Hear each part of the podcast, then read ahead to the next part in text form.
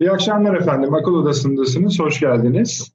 Ee, Sayın Avni Özgürel burada. Profesör Doktor Süleyman Seyfi Ün Hocam burada ve Doçent Doktor Emekli Tuğgeneral Sayın Fahri Erener Hocam bu, burada.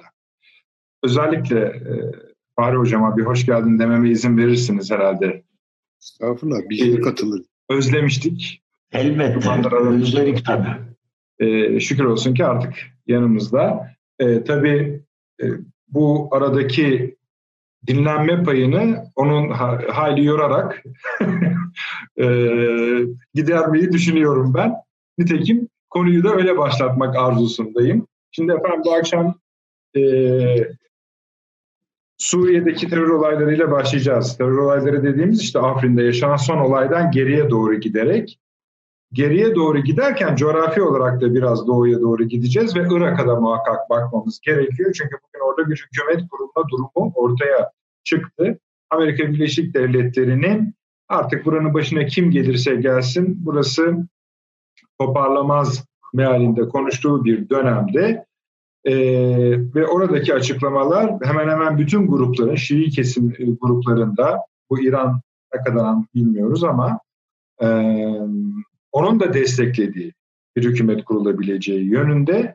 Gel gelelim burada zorluk var biliyorsunuz. Süleymani'nin suikastinde bir rolü olduğu söyleniyordu. Müstakbel Irak Başbakanı'nın ama biz terör olaylarıyla başlayacağız.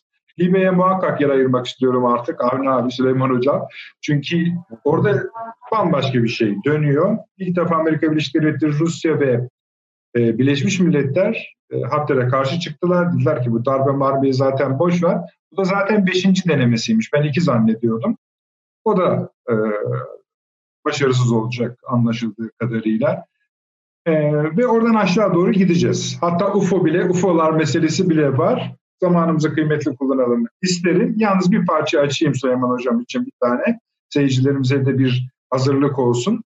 E, dün Sağlık Bakanı Sayın Koca e, normal açıklamasını yapar iken dedi ki benim çok ilgimi çekti.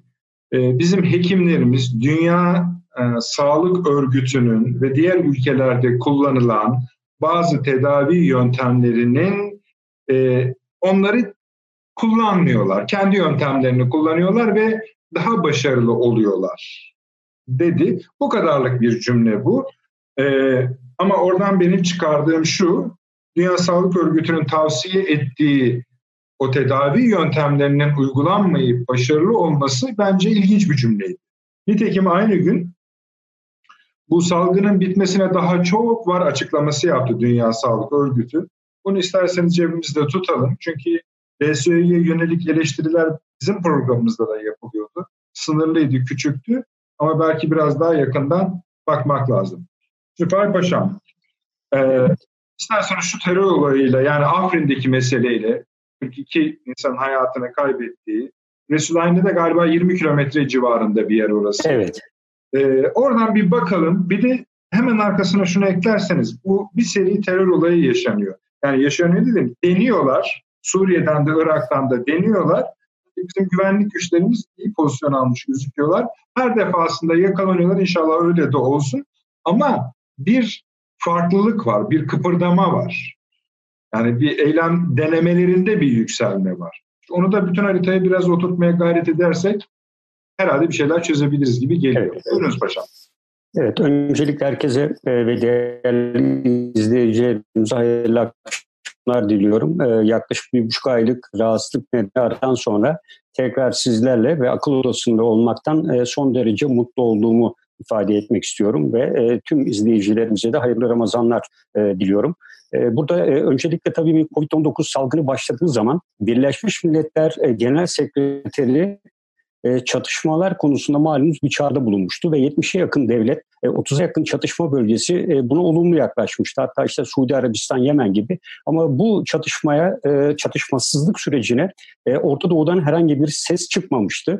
Ve bu süreç içinde özellikle PKK terör örgütünün gerek Suriye bölgesinde, gerekse İran kuzeyi bölgesinde ve Türkiye içinde terör eylemlerine devam ettiğini gördü. Bu, bu süreç tabii iki farklı açıdan bence ele almak gerekiyor. Bir, e, Türkiye'nin e, içinde bulunduğu e, COVID-19 yani bütün ülkelerin içinde bulunduğu COVID-19 salgınına bütün kamuoyunun angajı olmasını fırsat e, bilerek e, ortada bir güvensizliğin oluştuğu algısını yaratmak. E, bu elbette düşünülebilir ama bunun ötesinde özellikle son günlerde artan iki önemli husus var. Bunlardan biri e, Esed'in yerine e, yeni bir takım isimlerin geçmesi konusunda gerek Batı basınında gerekse Rusya'da yer alan haberler. E, bu haberlerde e, ciddi bir e, artış e, var. Özellikle Rus basınında... E, Rusların dahi buna biraz... E, evet. Söyleniyor. Evet evet. Yani Rusların da özellikle e, Moskova'da en çok e, tiraja sahip gazetelerde 40 milyon dolar değerinde 40 dairesinin e, Esed'in yer aldığının açıklaması bu süreç içinde buna paralel olarak. E, dolayısıyla e, burada bir yandan e, Esed'siz sonra e, Esed sonrası Suriye doğru bir hazırlık. E, diğer taraftan da özellikle Birleşik Arap Emirlikleri ile Suudi Arabistan'ın e, son günlerde e, bu bölgede e, artan e, yoğun faaliyetleri var. Yani bu koronavirüs salgını dinlemeksizin e, Türkiye'nin de dediğim gibi bu salgına uğraşması özellikle İdlib bölgesindeki Bahar Kalkanı Harekatı'yla Rusya rejim e, arasındaki e, ortak varılan bir anlaşmayla stabil bir durumun ortaya çıkması e, ve e, özellikle Suudi Arabistan'ın e, bu bölgede ki e, Esad'a e, yaklaşık 3 milyar dolarlık Birleşik Arap Emirlikleri'ni düzeltiyorum yardımda bulunduğu şeklinde e, bir takım e, haberler e, yayılmaya e, başladı. Hı hı. E, tabii bunlarla birlikte özellikle Fırat'ın doğusunda Suudilerin önemli ziyaretleri var. Buradaki aşiret liderleriyle görüşmeleri var. Malum e, PKK'nın buradaki sözde bir lideri var. E, mazlumu Birleşik Arap Emirlikleri alıp Abu Dhabi'de e, misafir etmişti. E, dolayısıyla Birleşik Arap Emirlikleri ve Suudi Arabistan e, Türkiye'nin dikkatini bu bölgeye çekerek Libya üzerinden biraz da dikkat dağılmasına ve aynı zamanda e, bu süreçte özellikle Türkiye, Rusya ve İran yakınlaşmasından hiç memnun olmadıkları için e, burada Esad rejimini Türkiye'ye karşı kışkırtmak e, yoluna gidiyorlar ve bunun için de bir nevi vekil olarak da e, PKK'yı e, kullanmaya çalıştıklarını düşünüyorum. E, İdlib harekatı başladığında zaten ben öncelikli e, alanın e, Afrin olacağını ifade etmiştim. Çünkü e, İdlib e, bölgesine en yakın alan Afrin'di. E, ve e, hatta Türkiye'nin bu bölgeyle Halep e, güneyinden itibaren birleşmesi gerektiğini de mutlaka ifade etmiştim. E, Afrin'de e, bugüne kadar birçok denemeleri oldu e, ancak bu sivil halka yönelik e, ve e, akıl almaz bir yöntemle esasında PKK'nın kullanmaya alışık olduğu yöntemdir. E, bir e, patlayıcı içinde yüklü, mazot yüklü bir e, kamyonete el yapım patlayıcı yerleştirerek çocuk demeden herkesi etkisiz hale getirmesi. Yani bu bölgede yavaş yavaş e, Türkiye'yi savaş ortamı içine sokarak, özellikle Esad'ı sokarak Rusya'ya rağmen ki Rusya'nın da içinde bulunduğu durumu da iyi değerlendiriyorlar. Petrol fiyatlarında ciddi düşüklüğü var. Biliyorsunuz Rusya'nın e, Çeçen lideriyle ciddi sorunları var. Yani Çeçen lideri e, kendi başına sokağa çıkma yasağı anayasaya rağmen idare etti. E, bir yandan e, Putin durumunu güçlendirmek isterken diğer taraftan federatif yetkileri arttırdı.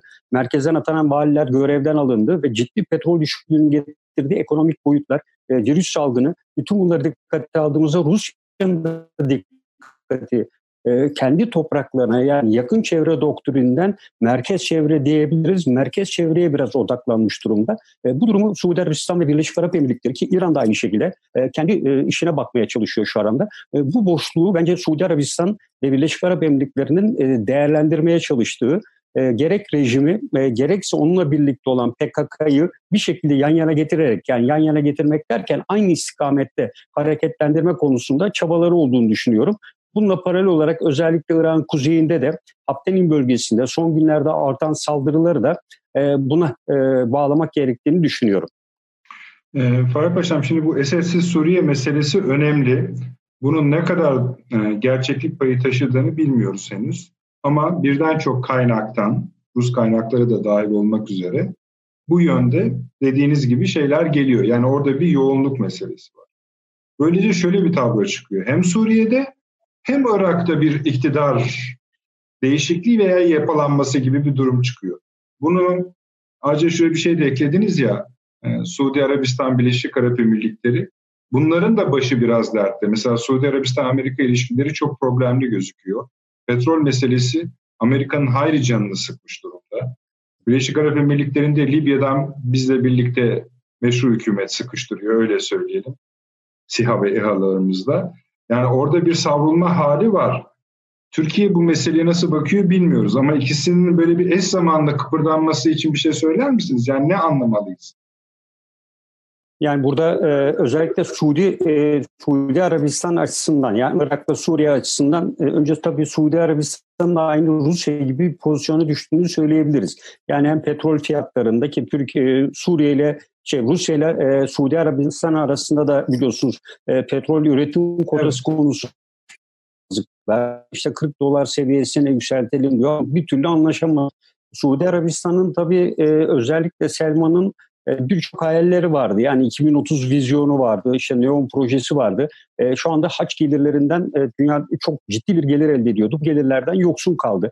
E, bunun dışında ciddi bir petrol düşüklüğü, gelirlerinde düşüklük var. Onun ötesinde çok yoğun borçları var. E, ve malumunuz e, bu salgın öncesinde de Suudi Arabistan'ın içinde ciddi bir takım e, kıpırdanmalar vardı, tutuklamalar vardı. Bütün bunlara baktığımızda e, Suudi Arabistan bence burada Amerika Birleşik Devletleri ile paralel bir şekilde hareket ettiğini düşünüyorum. Ee, Irak bölgesinde de malumunuz bundan e, yaklaşık 3 ay, 2,5 ay evvel e, Kuzey Irak Bölgesel Kürt Yönetimi'ne de ciddi şekilde silah, araç, gereç, malzeme e, ve para yardımında bulunduklarını da biliyoruz. E, dolayısıyla bu sürece baktığımızda e, bence hem Suriye hem Irak'ta dünyanın e, başka e, Covid ile uğraştığı bu süreç içinde e, burada olan boşluğu Amerika Birleşik Devletleri'nin değerlendirmeye e, çalıştığını ve bunun içinde kendisine en sadık iki müttefik olan Suudi Arabistan ve Birleşik Arap Emirlikleri'ni aldığını. Çünkü şu aşamada yapacağı bu bölgedeki faaliyete ne Rusya'nın ne İran'ın fazla bir ses çıkaramayacağını e, değerlendiriyor. E, dolayısıyla e, bu süreçten Uluslararası Birleşmiş Milletler Güvenlik Konseyi işte kendi halinde Covid ile ilgili bir güvenlik tedbiri alalım diyorlar. O diyorlar sağlıkla ilgili bir sorundur. Güvenlik sorun değildir ama bireysel olarak 5 güvenlik konseyi üyesi liderine baktığınızda bu ciddi bir güvenlik sorunudur diyor. Ama güvenlik konseyinden bir karar çıkmıyor. Dolayısıyla onların da bir kararın zaten çıkmayacağını bildiklerinden e, Çin e, zaten şu anda kafasını kaldıracak durumda değil. Yani buna bu, bu yöne yönelik politikalarda da ciddi bir şekilde e, herhangi bir girişimde bulunmuyor. Dolayısıyla uluslararası e, ortamın içinde bulunduğu hani realizmde derdik ki anarşik, anarşik bir dünya. Evet. Yani İsrail esasında bir takım girişimlere başlayacak. Yani bu Suriye konusunda ve Esad değişimi konusunda da İsrail'in e, önemli hamleleri olduğu da e, iddia ediliyor. Evet, hazırlık yapıyor.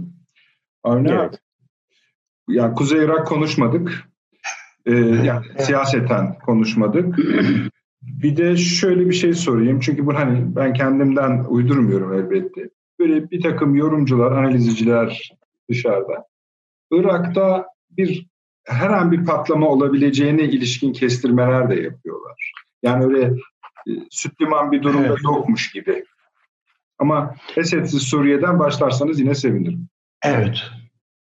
Şimdi Esed'siz Suriye derken önceki bu son saldırıda hayatını kaybeden 42 e, sivil çocuklar da var. 11'i çocuk. Evet. E, Afrin'in e, PKK için PKK ta şeyine mazisine baktığımızda fevkalade önemli olduğunu biliyoruz. Yani e, Abdullah Öcalan Türkiye dışına çıktığı vakit örgütü e, yapılandırmak için e, gayret sarf ettiğinde ilk hedefi, ilk konuşlandığı yer Afrin idi. O bakımdan e, kendilerinin e, birinci derecede etkin olması gereken yer diye Afrin'i görüyorlardı. Nitekim bizim e, operasyonumuz sırasında da son derece olabildiği kadar yani kendi çaplarıyla mütenazik bir şekilde işte Amerika'nın, Fransa'nın verdiği bütün silah, mühimmat, işte şu bu destekleriyle olabildiğince direndiler yani onu da biliyoruz o bölgede. Şimdi e, saldırının yapıldığı yer e, gerçi paşam daha iyi bilir o Zehra bölgesi değil mi? E, güneyinde hemen evet. e, bölgenin. Türkiye burayı kontrol ettiği vakit orada bir açıklık kaldı. Ve Rusya ve İran el birliğiyle bunu e, rejimin dolayısıyla da bu PKK'nın oradan sızmalarına müsait bir koridor olarak kalmasını göz yumdular. Hatta bu noktada Türkiye'nin atacağı daha ileri adımları engellediler yani açıkçası. Dolayısıyla zaten sızma da oradan oldu. Ee, PKK'nın birilerinin hesabına göre işte ya Ramazan'ın ilk haftası hafta sonu cuma e, yani bir dini bir şey var.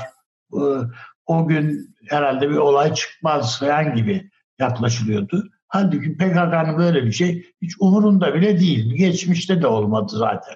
Yani ne dini bayram, ne kutsal gün, ne kandil günü, hiç böyle bir şey ne cuma namazı saati filan hiç öyle şeyleri bakmaz yani PKK. Ve ölenlerin çoğu da Kürt zaten orada o bu saldırıda. Ee, e, PKK zaten tarih sahnesine Kürtleri öldürerek çıktı. Yani Türkiye'de de yaptığı eylemlerin, ilk eylemlerin tamamına baktığınızda ölenlerin hepsi Kürtler. Yani e, daha sonra Türk sivil ve asker e, kadrolara yöneldi. Onları hedef aldı. Şimdi bakıldığında o bakımdan e, PKK'nın bir kendini e, var kılma yani biz buradayız ayaktayız kılma çabası var. Niye şimdi abi? Şimdi söyleyeceğim. Hı. İki, Esed'in ben buranın kontrolü bendedir ve bu işler benden sorulur. Hani benim gideceğim, buradan sepetleneceğim falan söyleniyor ya. Ben hayır, aksine buralarda e, ama doğrudan kendim veyahut da e, vekil tayin ettiklerim üzerinden operasyonlar hala yapabilirim. Bunu göstermek ihtiyacında. Çünkü Esed'e alternatif olarak gösterilen işte eğer doğruysa bir e, orada bir Arap bir gazetecinin olduğu söyleniyor. Üç tane Bunun, adaydan bahsediyor ama. Evet. Evet. Yani Rusya'dan da Amerika'dan da destek aldığı filan ilişkin bir takım dedikodular da var. Ne kadar doğru onu bilmiyorum. Ama önemli olanı şu. En azından şu anda Esad'a alternatif bir takım isimlerin konuşulduğu e, işte gündeme geldiği filan bir döneme girdik. Yani daha evvelden de yok muydu Esad'a e, Esad gidecek onun yerine filancalar gelir diye söylenen efendim işte muallim filan ama yine Esad rejiminin içinden insanlar arasından bir takım isimler söyleniyordu. Ama bu öyle değil. Bu doğrudan e, siyasi muhalifler içinden bir isim. Ama öyle filanca grup, feşmekandıca cemaat veyahut da bilmem ne örgütünün e, içinden birisi olarak algılamamak lazım verilen ismi. Bu tarafıyla da önemli e, ve e, bir tarafıyla da bakıldığında işte İsrail'e e, her ne kadar e, füze atışlarına İsrail şeyin Suriye hava gücü e, müdahale, etmi, müdahale etmiştir. Bütün füzeler vurulmuştur filan gibi çok az sayıda füze e, topraklarımıza isabet etmiştir gibi laflar edilse, değilse bile İsrail'in açık e, saldırılarına e, Suriye hiçbir şekilde karşı koyamadı. Son dönemde daha da azaldı karşı koyuşlar. Çünkü Rusya'dan gelen yardım da azaldı artık Suriye'ye. Yani bir tabir olarak söyleyeyim. Hani kelin e, merhem olsa kendi başına sürer de derler. Yani Rusya'da para falan da bitti. Yani kendi e, bağımsız cumhuriyetlerin desteğine ihtiyaç var. Az önce hocam da paşam da söyledi. Siz de bu Çeçenistan'ı işaret ettiniz. Yani herkes bayrak açma niyetli. Falan. Ee, o yüzden oraları sıkı tutmak niyetinde Putin. Ee, bugün e, veya dün e, zannediyorum dün yapıldı bir e, enerji zirvesi yapıldı Moskova'da. Putin bu iş nereye gidecek bir uluslararası işbirliğine ihtiyaç var ve bir dayanışmaya ihtiyaç var diyerek Suudi Arabistan'a filan çağrıda bulundu. Bütün bunlar Suriye'nin e, arkasında şu anda yaslanabileceği birilerinin olmadığını gösteriyor. E, İran'da da zaten para yok. Yani İran'ın da eli ayağı kesik vaziyette. E, ülkede e, her gün ayrı bir borsa şeyi. E, dün, dün şöyle söyledi. Siz yine devam şeyi, edin de şöyle diyor. Evet.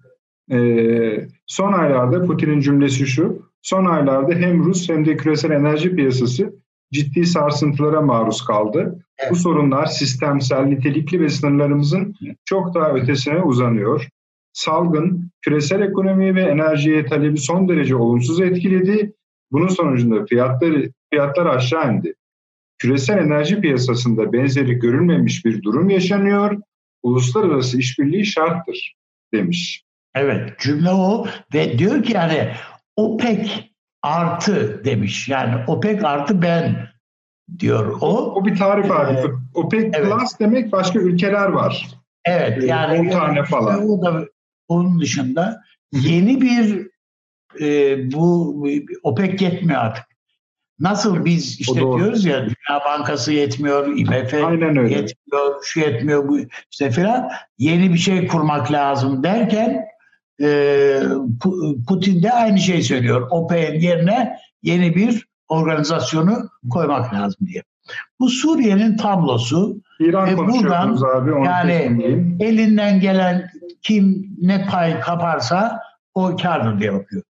Irak tablosunu da paşam da az önce e, söyledi. E, Irak'ta şunu bir tek görmek lazım. Kuzey Irak yönetimi yani bunu kabul etmek lazım. Neçirvan Barzani'nin oradaki e, baskın kişiliği ve e, efendim Mesut Barzani'nin oradaki e, varlığı Irak'ta istikrarlı tek bölgenin Kuzey Irak olduğunu gösteriyor. Yani ve Türkiye'nin de orada ciddi bir şeyi var, ağırlığı var. Bu her noktada daha önce de bir vesileyle konuştuk. Hı hı. E, PKK bölgenin en büyük tehdididir diye e, Mesut Barzani biliyorsunuz bir açıklama yapmıştı. Neçirvan da öyle açıklama yaptı. Dolayısıyla yani Türkiye'nin yaptığı operasyonlar da bunu gösteriyor. Yani Türkiye evet koronayla boğuşuyor, efendim ekonomik sıkıntılarla boğuşuyor. İşte Libya'da e, daralmalar var, şunlar bunlar ama yani Türkiye orayı da boşlamış değil. Evet, peki. Devam edebiliriz bu konuya biraz daha sonra. Evet. Ee, Süleyman Hocam siz ne demek istersiniz?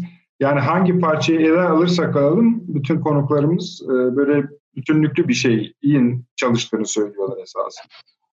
Şimdi bu son e, salgın e, ekonomiye önemli ölçüde bir darbe vurdu. Ben bunu kabul ediyorum. Ama bu zaten yürümekte olan, işlemekte olan bir sürecin hızlandırılması manasına geliyordu. Çünkü dünyada hakikaten bir resesyon zaten var. E, bu şu demektir, dünyada e, deniz aşırı operasyon yapabilme kudretini haiz güçlerin, ki bunların başında Amerika Birleşik Devletleri geliyor. Ee, Rusya'yı da buna dahil edebiliriz. Çin ekonomik manada daha az e, siyasi ve askeri manada bu operasyonları yapıyor. Biraz ee, isteksiz de duruyor zaten. Evet biraz isteksiz de duruyor. E, her neyse yani sonuçta bu kapasitelerin de gerilemesine yol açıyor süreç. Hı hı. Yani daha fazla boşluklu siyasetler evresine doğru gidiyoruz. Ama bu boşlukları kim dolduracak? Burada bence esas e, ön alan güçler daha bölgesel güçler. Yani mesela bugün Amerika Birleşik Devletleri'nin da, da şuradan başlayayım. Rusya'nın mesela petrol gelirleri azaldı. Ekonomisi zaten e, son derece kırılgan bir ekonomi. E, dolayısıyla Orta Doğu'daki bu bölgedeki gücü de zayıfladı çıkarsamasını çok kolaylıkla yapabiliyoruz. E niye Amerika'ya geldiğimiz zaman bunu yapmayacağız? Amerika'da borsa çakılıyor. Berbat durumdalar. Aynen öyle. İşsiz sayısı 30 milyona yaklaşıyor. Berbat durumdalar.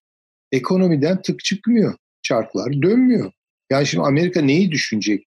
Ya acaba şimdi bu Irak'ta ne yapayım, e, Suriye'de ne yapayım, Myanmar'da ne dolap çevireyim bunları mı düşünecek? Öncelikli olarak tabii ki Paşa'nın da söylediği gibi e, kendi iç meselelerine gömülme durumuna geldiler. Şimdi dolayısıyla Orta Doğu'da bir boşluk çıktı. Burada kim ön alacak? Şimdi bana kalırsa e, bu yaşanan son gelişmeler küre koalisyonu olarak bildiğimiz ve İsrail'le esas olarak İsrail'le Suudi Arabistan'ı yan yana getiren, Abu Dhabi başta olmak üzere Birleşik Arap Emirlikleri'ni yan yana getiren bir kol var. Ha bu Amerika'ya yakın bir kol ayrı bir şey ama şu an bu kol kendisi çalışıyor. Ve önceliği de e, büyük ölçüde İsrail götürüyor. İsrail'in istediği şeyler çok basit. Yani basit derken birkaç başlığa hemen oturtulabilir manasında söylüyorum. Bir, bu bölgede İran'ı istemiyor. Bu açık. İki, bu bölgede Türkiye'nin etkin olmasını istemiyor. Bu da açık. Şimdi dolayısıyla bundan sonra bu boşluk döneminde yaşanacak şeyleri daha fazla bence bu bölgede İsrail üzerinden okumamız lazım. Bu İsrail'in yapmak istediği şey. Bir taraftan Esad'ı istemiyor.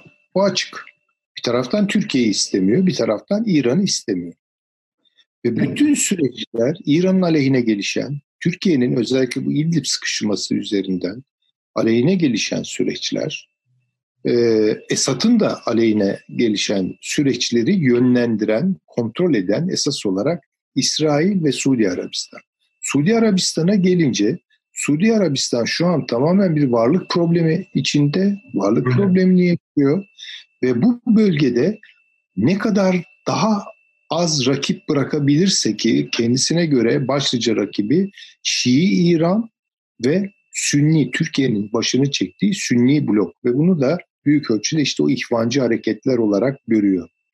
Ee, dolayısıyla bunlara karşı mücadele ediyor. Bunlarla e, mücadele ediyor. Mesela Libya'yı böyle okuyabiliriz. Şimdi oraya hemen girmek istemiyorum ama Libya'da ne işi var Suudi sermayesinin?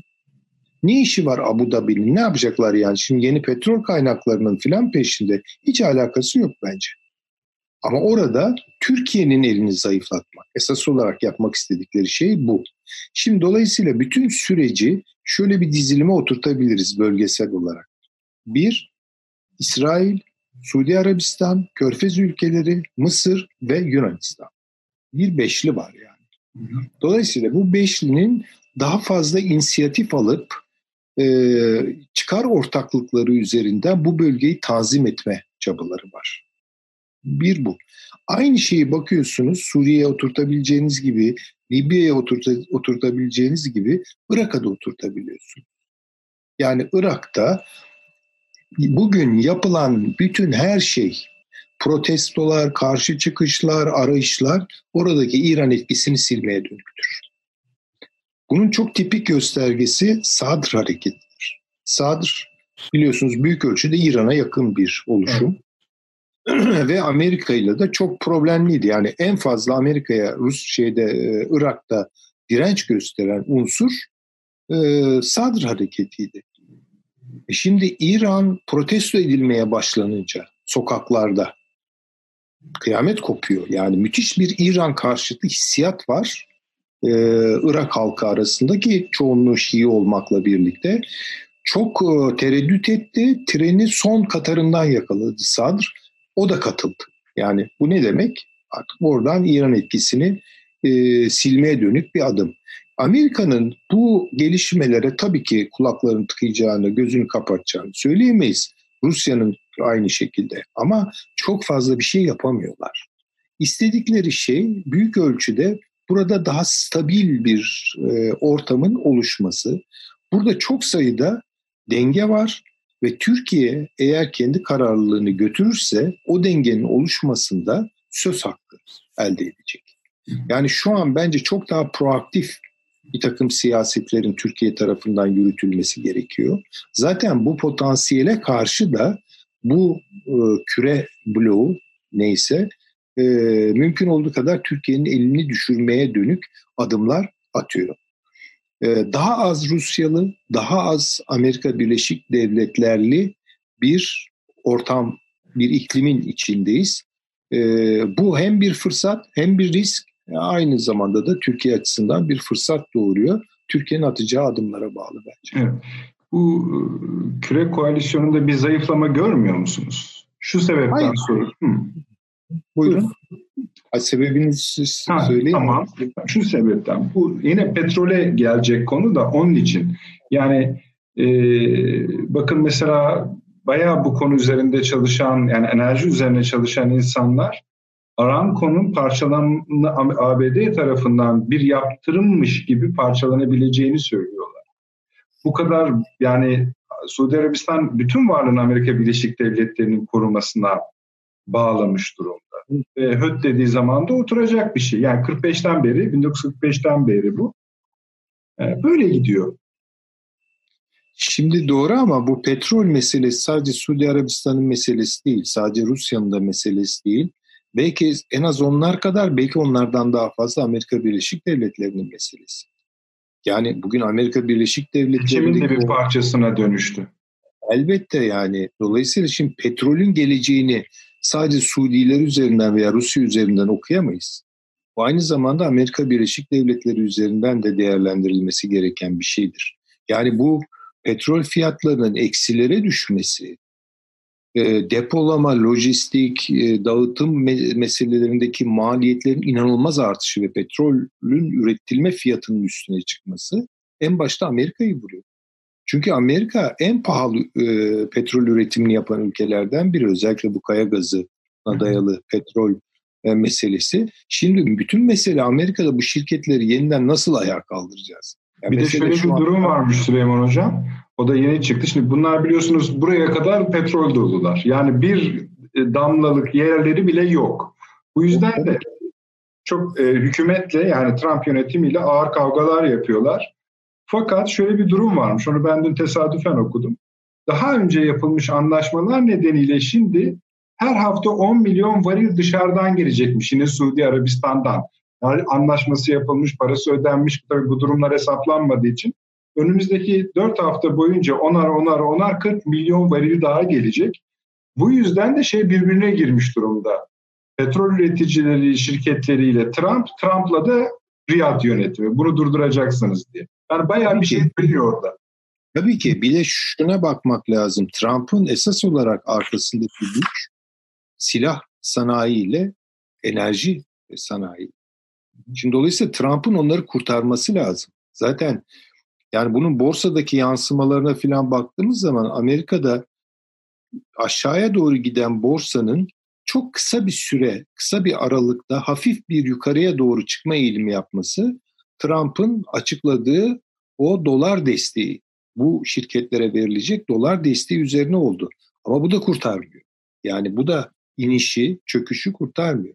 Çünkü esas mesele Çin'de ekonominin durması. En büyük e, ekonomik... Demiyorlar adamlar. Petrol falan istemiyor yani, kimse. Orada bir şey olmadıktan sonra, bir talep artışı olmadıktan sonra hangi petrolün hangi fiyatını konuşacaksınız? Hı hı. Değil mi yani bu çok ciddi bir şey. Evet hocam. Bana kalırsa yani çok daha büyük bir resim var tabii bu hemen konuşulur mu bilmiyorum ama çok ciddi bir biçimde Türkiye dünya bir enerji devrimi yaşıyor.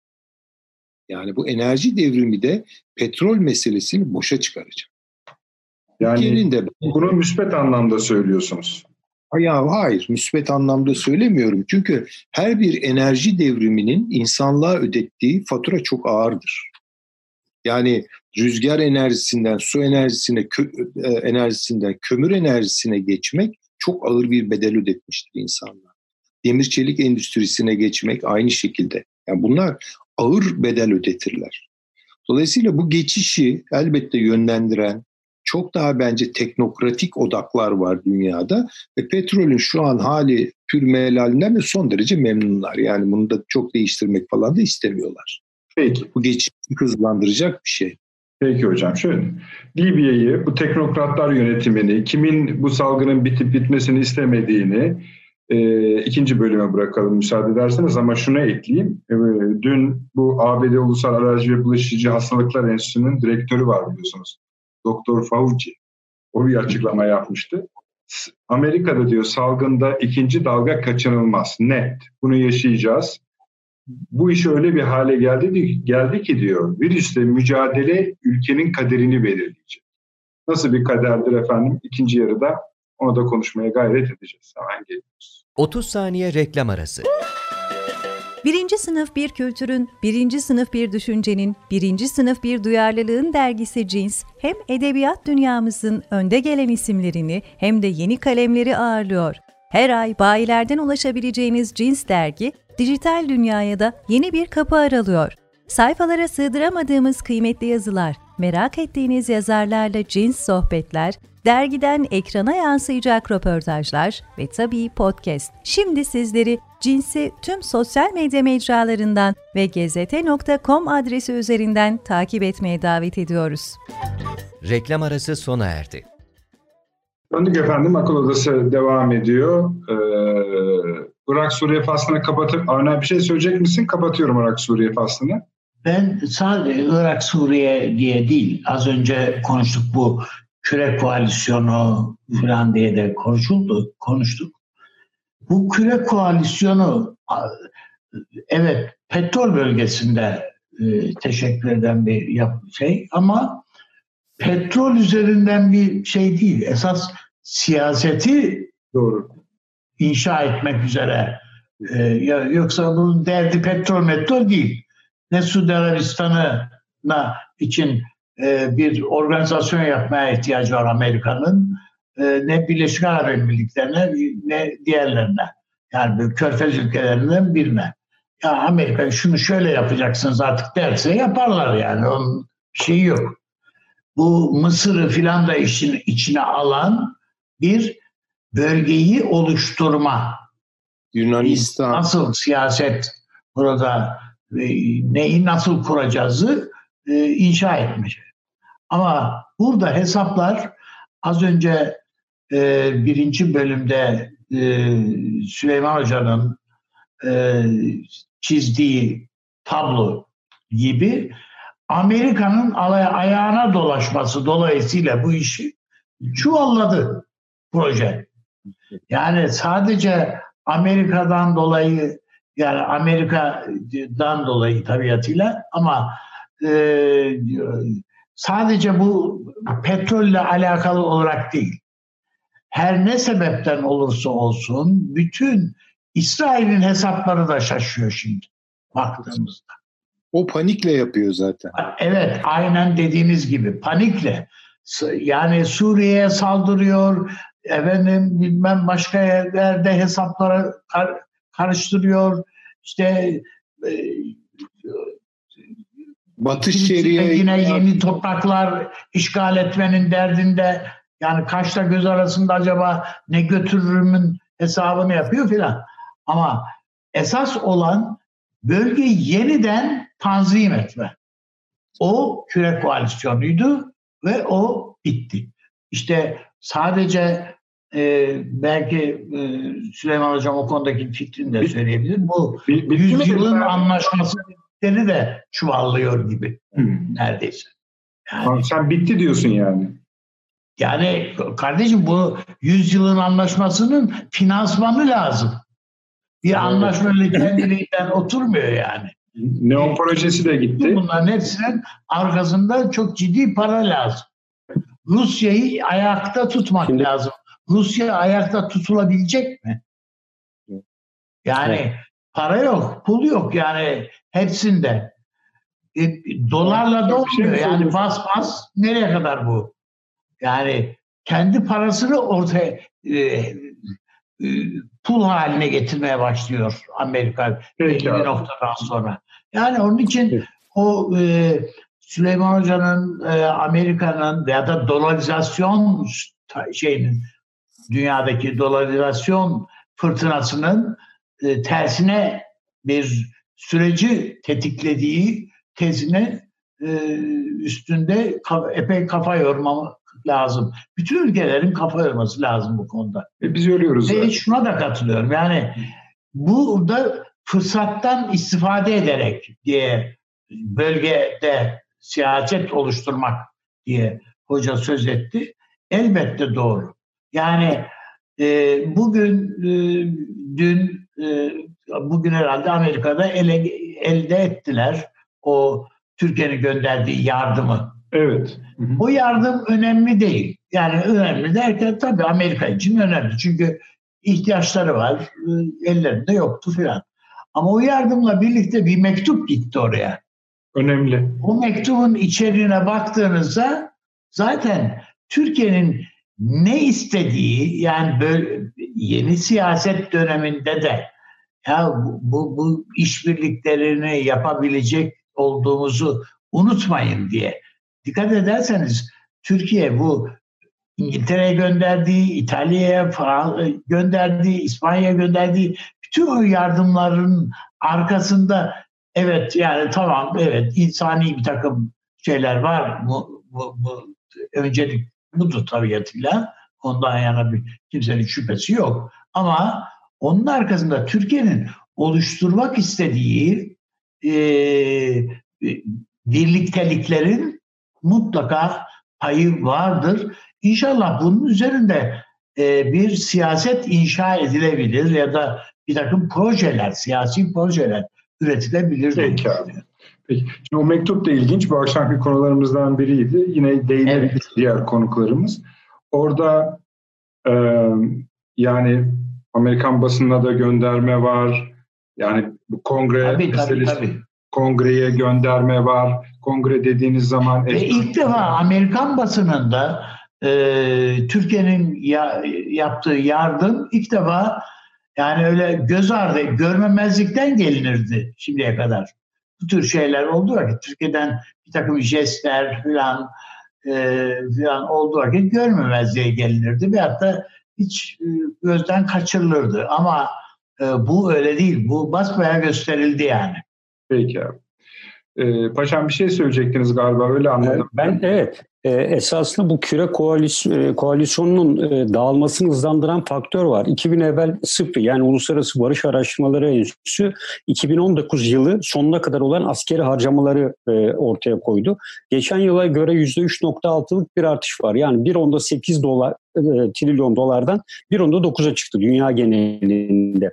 Peki bunların içinde Suudi Arabistan'a baktığımızda bundan yaklaşık 10 yıldır ortalama %10-15 paya sahip olan Suudi Arabistan'ın ilk kez %16 oranında bir azalmaya gittiğini görüyoruz. Hmm. Yani bu e, Amerika Birleşik Devletleri'nde doların e, yine bir gün evvel bir rapor yayınlandı.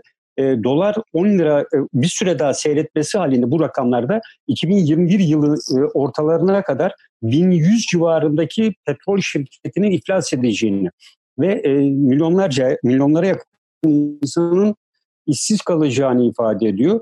Bakın Suudi Arabistan e, kamu borç tavanını %20'den %50'ye yükseltti.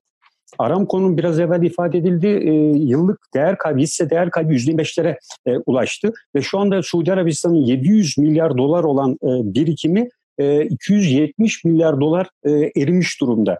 E, Suudi Arabistan e, artık e, hem kendi varlığını idame ettirmekte hem de dolayısıyla e, dışarıda e, Suriye olsun, Irak tarafı olsun, Libya olsun e, bu taraflara da destek sağlamakta gittikçe güçlük çekiyor. Bu yüzden de esasında hayatta kalabilmek için son şanslarını oynuyor. Amerika da bunun farkında.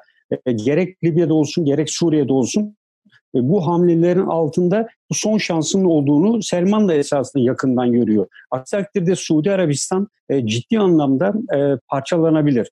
bu da tabii bunun ötesinde Kızıldeniz'de ki biliyorsunuz Neon projesiyle Kızıldeniz'i kontrol altına evet. almak istiyordu. E, diğer taraftan e, diğer den, Doğu Akdeniz ve diğer taraflarda İsrail'in de önemli bir e, şu anda e, koalisyon gücüydü. E, dolayısıyla İsrail de bunun farkında ve Yunanistan, e, Suudi Arabistan'ın e, son nefesini vermeye çalıştığı şu süreçte olabildiği kadarıyla daha çok kazanımlar e, elde etme çabası içinde olduğunu değerlendiriyorum. Evet. Süleyman, şey var yalnız. Buyurun, buyurun Süleyman Hocam süreci şöyle okun. Bir kere zaten petrol diye soyut bir şeyi konuşmanın alemi yok. Bu petrodolar sistemini konuşmak lazım. Şimdi önümüzdeki... Doğru, esası o. Esası o. Yani dolar ayakta kalırsa petrol, petrol ayakta kalırsa dolar. Yani bir kere bunlar artık göbekten birbirine bağlı olan şeyler. Amerika'da bugün eksi faizlere doğru bir gidişat var ve borsanın çöküşü durdurulamıyor. Dolar buna mukabil ne yapıyorlar? Sürekli olarak dolar basıyorlar. Dünyayı böyle artık yani sıfırlar falan e, yetişmeyecek herhalde bu dolar basımını ifade etmeye matematiksel olarak. Ee, aynı zamanda petrol fiyatları eksiye düşüyor. Yani eksi faiz ve eksi petrol fiyatı demek zaten bu sistemin artık sonuna gelindiğine açık bir delil oluştururuyor. Benim Hocam hatırlıyorsanız şey yapmıştım bu Zeki Yamani'nin lafını. Evet, evet. Bittiği için bitmedi. Tabii, petrol tabii. devri petrol bittiği için bitmeyecek. Petrol var. Olmadı ancak. Var. Fakat şimdi önemli olan şey şu. Bunun doğuracağı siyasi tansiyon, askeri tansiyon. Şimdi paşamın işaret ettiği o rakamlar ben de gördüm o, o silah harcamalarına yatırılan paraları anlatıldığı tabloları. Ee, bunu telafi etmenin bir tek yolu var. Yani doları ve petrolü ayakta tutmanın şimdilik tek yolu kaldı. Bu çok daha büyük bir savaş ortamına dünyayı sürüklemek. Buna çok dikkat etmemiz lazım. Çünkü bakın Hegel, filozof Hegel e, savaş dünyanın üzerinde biriken kara bulutları dağıtır diyordu. Bu savaşa felsefi bir güzellemedir. Evet. Ama aslında bunun tarihsel, reel karşılığını önce Hobson yani bir liberal düşünürdür ama emperyalizm kuramını inşa eden adamdır. Daha sonra Lenin ve Rosa Luxemburg değerlendirdiler. Bu kaçınılmaz olarak kapitalist ekonominin kriziyle başlayan bir süreç. Yani esasında petrol krizi de değil, dolar krizi de değil. Onun öncesinde bir ekonomik kriz var, bir durgunluk var. Bu kapitalizmin meşhur bilinen arz talep eşitsizliğinin doğurduğu bir e, gerilimi işaret ediyor ve onun içerisinde üretim fetişizminin de çözülmesini anlatıyor. Yani şunu daha net söyleyebilirim. E, kapitalizmin sürebilmesi için yüzde üçlük bir büyüme lazım. Bunun altına düştüğünüz zaman krize girersiniz. Bu ortalama bir rakamdır. Dünya büyümesi. Evet real yani başka türlü sürdürülebilir bir şey değildir yani yüzde üç. Bu yüzde üçü ayakta tutabilmek için işte üretim fetişizmi, istihdam politikaları vesaire bunu yapıyorlar. Fakat bunu yaparken çok düşük maliyetler özellikle emek üzerinden çok düşük maliyetler uyguladıkları için arz talep dengesizliği çıkıyor. Kaçınılmaz bir durgunluk peydahlanıyor. Bunu gidermenin en bildik yolu savaş çıkartmaktır. İşte o kara bulutlar diye anlattığı Hegel'in odur. Şimdi aynı kara bulutlar dünyada dolaşıyor. Buna dikkat etmemiz lazım. Eğer savaş dayatılırsa ki bu Sovyetler şeyin Rusya'nın da işine gelir, Amerika'da neokonların da işine gelir. O zaman petrol fiyatları fırlar. Yani o işte çok tehlikeli bir şey. Bütün ekonomiler ayağa kalkar. Yani savaş öyle bir talep doğurur ki ayağa kaldırmadık sektör bırakmaz. Ve bunu tabii bir takım ideolojik şişmelerle, pompalamalarla filan da bir ulusal sarhoşluğa dönüştürürsek o takdirde savaşların yolu çok rahat açılır. Yani kara bulutlar dağılır diyorsunuz. E, o zaman dağılır da ama bunun da arkasından ne gelir o daha felaket. Yani o kara bulutlar aslında yere iner öyle olur yani. Bu, bu bir de bu enerji, nüfus problemini de çözmüş olur hocam birileri. İşte, bunlar da var. Yani şimdi dünyayı yeni bir e, ekonomik modeli ama bu kapitalizmin bir türüdür. Sakın kapitalizm bitti falan diye anlaşılmasın. Çok daha korkunç borçlandırmalar üzerinden e, yeni bir şeye sürmek istiyorlar. İşte o dijital toplum, dijital ekonomi, çip teknolojisi vesaire vesaire bu gibi şeyler. Buraya geçiş sürecinde bu bir fasıldır sadece. Yani dünyanın e, dertlerine şifa olacak bir şey asla değildir ama bunu telaffuz etmek gerçekten zor. Ama e, benim e, gördüğüm kadarıyla çok daha büyük ölçekli savaşlara doğru bir gidişat, bir takım hesaplaşmaların olabileceğinden endişe ediyorum bu gidiş üzerinde. Peki hocam. Ee, bu faslı da yani aslında bu faslı şöyle e, sürdürebiliriz belki daha ileri yani dakikalarda. Bu başkanlık seçimini Amerika'da ne kadar ateşli olduğunu hala biz yani evet o bir önemi var. Bu önemli. Bu olacak. Kasım'da diyor. Ama işte bu e, ekonomik kriz, petrol krizi, altın, döviz, virüs birleşen şeyin son halkası olabilir Amerikan seçimi. Trump'ın kaybetmesi durumunda nasıl bir halin ortaya çıkabileceğini düşünebiliyor musunuz? Çok garip bir dünya olacak. Yani sabahtan akşama akıl odası yapalım çıkamayız içinden. Ama baktığın vakit şöyle yani Hillary filan da e, Biden safında e, sahneye çıkacak. Çıktı. Obamalar işte o yani, ekol o ekol zaten. Obama evet yani o ayrı. E, All Stars yani değil mi? Akıllı vakit. E, Basketboldaki All Stars yani. evet. O, evet bu Voltron'u oluşturuyorlar. Hani o çizgi filmde yani var ya. Savaşı anlayın yani o savaşı. Onun için e, bu Trump aleyhtarlığı aleyhtarı kampanya veyahut da cephe böyle hafife alınacak bir şey olmaktan çıkıyor giderek. Bunun yanına kim bilir yani iş adamları çevresinde kimler var işte o CNN'ler şunlar bunları filan da tabii düşünmek de lazım. O yüzden Trump'ın işi kolay değil. Ama buna rağmen kazanamaz mı? Yine de kazanabilir. Çünkü anketlere baktığınızda hala e, öyle yerde sürünür bir hali yok, yok. yani. Ama bu ekonomik kriz ve virüs meselesi biraz hırpaladı abi. Ya bu esas hırpalayan böyle e, boş boğazlı adamın yani e, deterjan içirelim dediğin anda İştiler abi resimler var. Filan yani. E, o, İştiler bugün başka şeylerde var ajanslarda. Toparlamaya çalışıyorlar ama işte yani o tür laflar filan var yani adamın. Tamam biz yine o zaman sıramızı koruyalım ama bu akşam bu meseleyi biraz konuşalım Süleyman Hocam. Paşam Libya. Evet. Ee, e, Libya e, Libya konusunda esasında e, Hafter'in yaptığı hamlelerin ben yine e, bu virüs salgının içinde bulunduğu e, ortamı değerlendirme hamlesi olarak görüyorum. Esasında Hafter de son çırpınışları yapıyor. E, arkasındaki destekçileri kimlerdi? Bakalım Mısır. Mısır diğer Mısır, Suudi Arabistan, Birleşik Arap Emirlikleri'nin desteği olmaksızın hareket edemeyen bir yapıda. Suudi Arabistan biraz evvel içinde bulunduğu durumunu ortaya koyduk.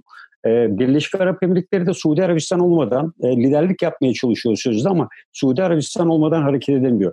Dolayısıyla Hafter de esasında gerek Rusya'nın, gerek Fransa'nın, e, gerekse bu üçlü yapının e, içinde bulunduğu e, durumu değerlendirerek 2015 yılında malumunuz basında da yer aldı ve e, kendini e, hükümet başkanı e, olarak ilan etti. 2015 yılında malum Fas'ta imzalanan bir anlaşma vardı.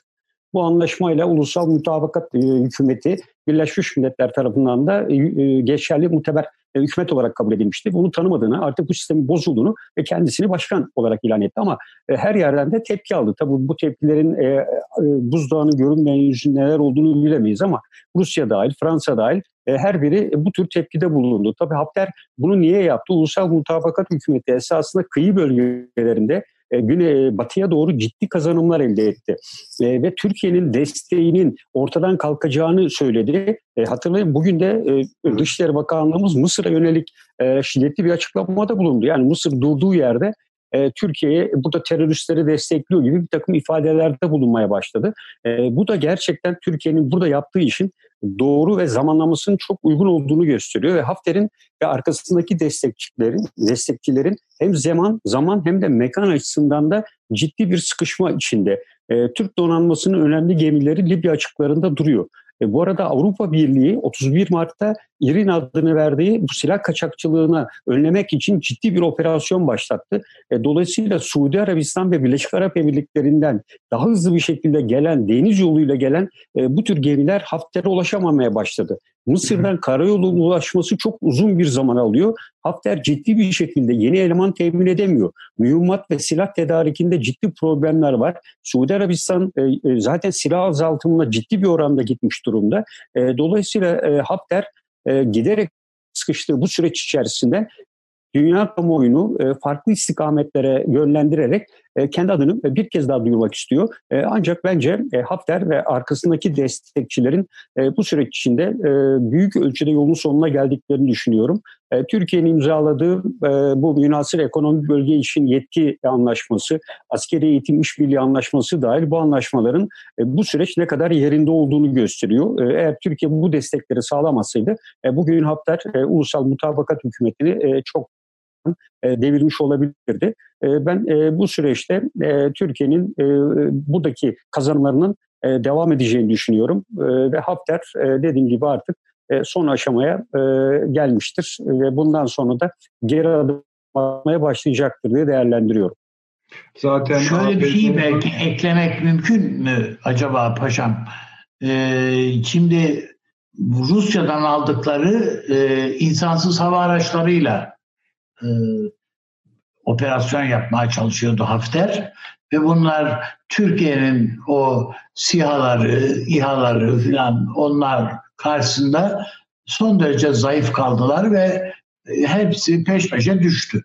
Onun üzerine e, Birleş, e, Çin'in de var. Suudi Arabistan'ın çok İHA'sı var. Suudi Arabistan'ın talebi üzerine İsrail'den Birleşik Arap Emirlikleri üzerinden Doğru. E, bu sihalar alma kararını verdiler.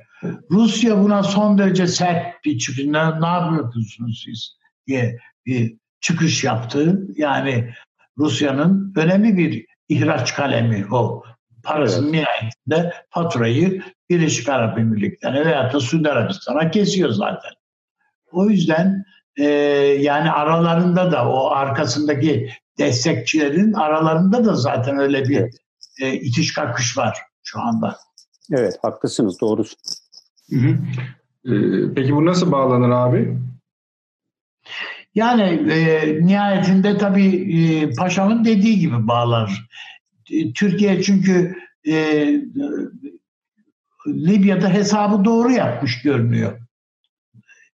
E, evet biz Akdeniz konusunda e, geç uyandık, geç ayağa kalktık belki biraz veyahut da eyleme geç yani farkına vardık da eyleme geçmemiz belki zaman almış olabilir, gecikmiş olabiliriz.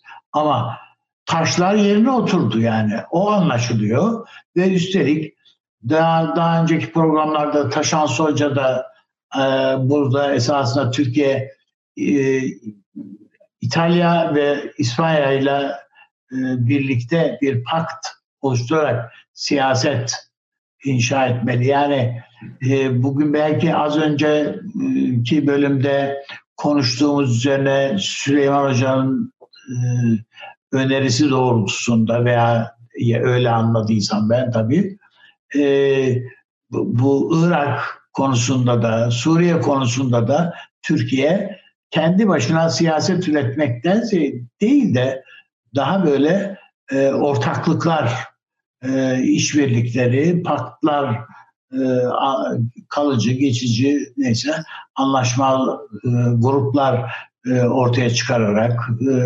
ittifaklar meydana getirerek projeyi üretme, kendi projesini e, yani bu zaten e, siyasette e, 100 birim varsa bunların hepsini ben alacağım diye bir şey yok işte. Biraz siz ele alıyorsunuz, biraz karşınızda bir karşınızdakilere imkan sağlıyorsunuz. Bir ortada bir dengeye geliyor. O bakımdan ben Türkiye'nin e, en fazla siyaset üretmeye ihtiyaç duyduğu bir döneme. Yani zaman zaman hep bunu belki söylüyoruz ama bu yani nasıl hani birlik ve beraberliğe en çok muhtaç olduğumuz dönemdeyiz diye klişe laflarımız var bizim. Bu da siyaset üretmeye, e, bilim adamlarımıza, siyaset adamlarımıza, tabii bu siyaset adamlarımız derken yani Türkiye siyasetindeki o e, abuk subuk tartışmaları veya e, süfli bir takım şeyleri, e, sapmaları kastetmiyorum. Yani bütün bunların e, bir tarafa konulup e, doğru dürüst siyaset üretmeye ihtiyacımızın olduğu bir dönemdeyiz. Peki abi. Süleyman Hocam. Yani şunu anlıyoruz biraz Libya işinde. Bir virüsle uğraşırken Türkiye orada kendisi bir yol çiziyormuş. Yani bir şey uyguluyormuş. İlk önce SİHA'lar, İHA'lar geldi. Sonra şehirlerin kuşatılması geldi. Sonra işte Fahri Paşam değindi bu denizdeki kuşatma meselesi. Halbuki e sonunda aslında adam hani ben e, darbe yaparak hükümet ilan ediyorum, ben varım diyerek esasında Avrupa'daki o hani katılmakta zorlandığı anlaşmaları, uluslararası masayı da terk etmiş oldu. Nitekim ABD, Rusya ve Birleşmiş Milletler de dediler ki bunu tanımıyoruz zaten öyle bir şey yok. Böylece oyundan düşmüş gibi oldu. Ağır ifadeler var. Yani hı hı. hani bunu tanımıyoruz, ee, bunu bir şaka olarak görüyoruz filan gibi değil. Yani suçlayan çok ağır. Ee, Rusya'nın e, parlamentosunun her iki kanadından çok ağır açıklamalar geldi. Amerika Birleşik Devletleri hakikaten çok aşağılayıcı bir dil kullandı falan. Ya bunlar tabii önemli göstergeler. E, bu anlaşılıyor. Küre koalisyonu ise orada zaten ortak bir e, siyaset falan geliştiremiyor. Çünkü İsrail bir kere bu meseleye çok uzaktan bakıyor. Yani evet Türkiye'nin orada e, ön almasını dan hoşnut değiliz ama bunu engelleyici herhangi bir şey de yapmayacağız dediler. Yani biraz geri durdular. Çünkü Doğu Akdeniz'de e, eğer işte o hidrokarbon varlıklar ekonomik bir değere kavuşursa belli bir süreçte artık ne zaman olur, nasıl olur onu bilmiyorum. E, Türkiye ile işbirliği yapmak zorunda. Bunun başka yolu yok. Aynı şey Mısır için geçerli. Hatta bu Yunanistan için de geçerli ama Yunanlılar da, Mısırlılar da bu konuda doğrusu böyle bir at gözlüğüyle bakıyorlar bu meseleye. İsrail daha uyanık tabii konuşuyor. Bunu söyleyebiliriz. Buna çok kızan, çok e, hiddetlenen Suudiler ve Birleşik Arap Emirlikleri. Başta Abu Dhabi tabii esas olarak Abu Dhabi yani bunu da görmek. Yani çünkü hepsinde e, aynı kefeye koymak durumunda değiliz. Bunlar çok rahatsız çünkü şimdi mesela son coğrafya genişlemelerine baktığınız zaman Tunus'la Libya'nın arasındaki sınırı kontrol etmeye başladı. Evet. Ee, bu şu demek yani Tunus'ta bir türlü baş edilemeyen bir işte Nahta hareketi var, bir e, ihvan e, geleneği var ve bunu da en iyi işleyen onlar oldu. Mesela Mısır çok tabii e, üzüntü verici bir şey Mursi'nin başına gelenler yani bunu kabul etmenin, onaylamanın imkanı ihtimali yok. Ama hata yaptılar. Yani işleyemediler. O e, demokratik potansiyeli işleyemediler. Halbuki Tunus bunu bir tornadan geçirdi. Daha iyi bir noktaya getirdi ve Türkiye'deki... Hocam entelektüel bir arka plan evet, geliştirdi evet, Tunus. Evet, evet. Şimdi dolayısıyla orada yeniden böyle bir e, şey, e, ne diyelim ona, siyaset kök salmaya başladık. Suudilerin, Vahabilerin asla hoşlanmadı. Yani İran Şii düşmanlığından belki de daha beter gördükleri, kendilerine tehdit olarak algıladıkları böyle bir şey var. Yani Müslüman kamuoylarının demokrasiyle buluşturulması meselesi. Şimdi bu Suudiler hiç hoşlanmayacağı bir şey tabii ki. Ee, aynı şekilde Birleşik Arap Emirlikleri'ndeki e, o derme çatma ve despotik e, aile yönetimlerinin de hiç hoşlanmadığı bir şey. Yani onlar çok bu işe kızıyorlar ve onlar ağırlık koymaya çalışıyorlar. Mısır zaten tabii ki e, mevcut Sisi yönetimi İhvan hareketinin bir numaralı düşmanı. Dolayısıyla onların yapabileceği bir şey var mı diye bakıyorsunuz. Yunanistan ekonomik olarak bundan çok rahatsız ve siyasi olarak çok rahatsız. Ben bugün biraz Libya'yı konuşacağımızı düşündüğüm için bu Yunanistan'da bu konuda bugünlerde çıkan yazıları, işte televizyon programlarını, e, Mısır'da aynı şekilde yani dehşete düşmüş vaziyetteler. Ve çok yani Türkiye'nin başarısını teslim ediyorlar özellikle Yunanistan'da ve Yunan hükümetini bunun karşısında çaresiz kalmış olmakla filan suçluyorlar. Bir panik halleri var. Bunların gücü de e, oradaki o gelişmeleri, Libya'daki gelişmeleri engellemeye yetmez. Yani bunu da e, zaten e, açık olarak görüyoruz. Yani Mısır mı karşı bir harekat yapacak? Yapabilir bakın yani bir ihtimalde bu aklıma gelmiyor değil. Yani Libya işgale kalkabilir filan ama yüzüne gözüne bulaştırır. Biz bunların Kıbrıs'ta e, bir uçağı kurtarmak için e, yaşadıkları kepazeliği biliyoruz. Yani böyle bir askeri hareket hele Türklere karşı ki çok korkarlar Türklerden. Yani askeri güç olarak gerçekten korkarlar. Bunu ben bizzat biliyorum. Ee, dolayısıyla bunu pek göze alabileceklerini falan ben zannetmiyorum. Orada bir gelişim oluyor. Bu yeni bir Akdeniz siyasetinin de filizlenmeye başladığını gösteriyor bize. Buna daha sonra Cezayir eklemlenebilir, belki Fas eklemlenebilir bilmiyorum. Afrika siyasetlerinde bu çok önemli bir avantaj haline gelir Türkiye açısından. Yani ben açık söylemem gerekirse petrole falan çok bakmıyorum o işte. Yani bu da tabii olursa çok güzel yani.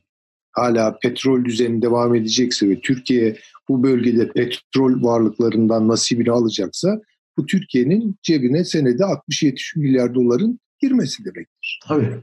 Bu muazzam bir şey. Ee, dolayısıyla siyasi olarak bence çok daha önemli e, bir oluşum, bir gidişat olarak görüyorum bunu.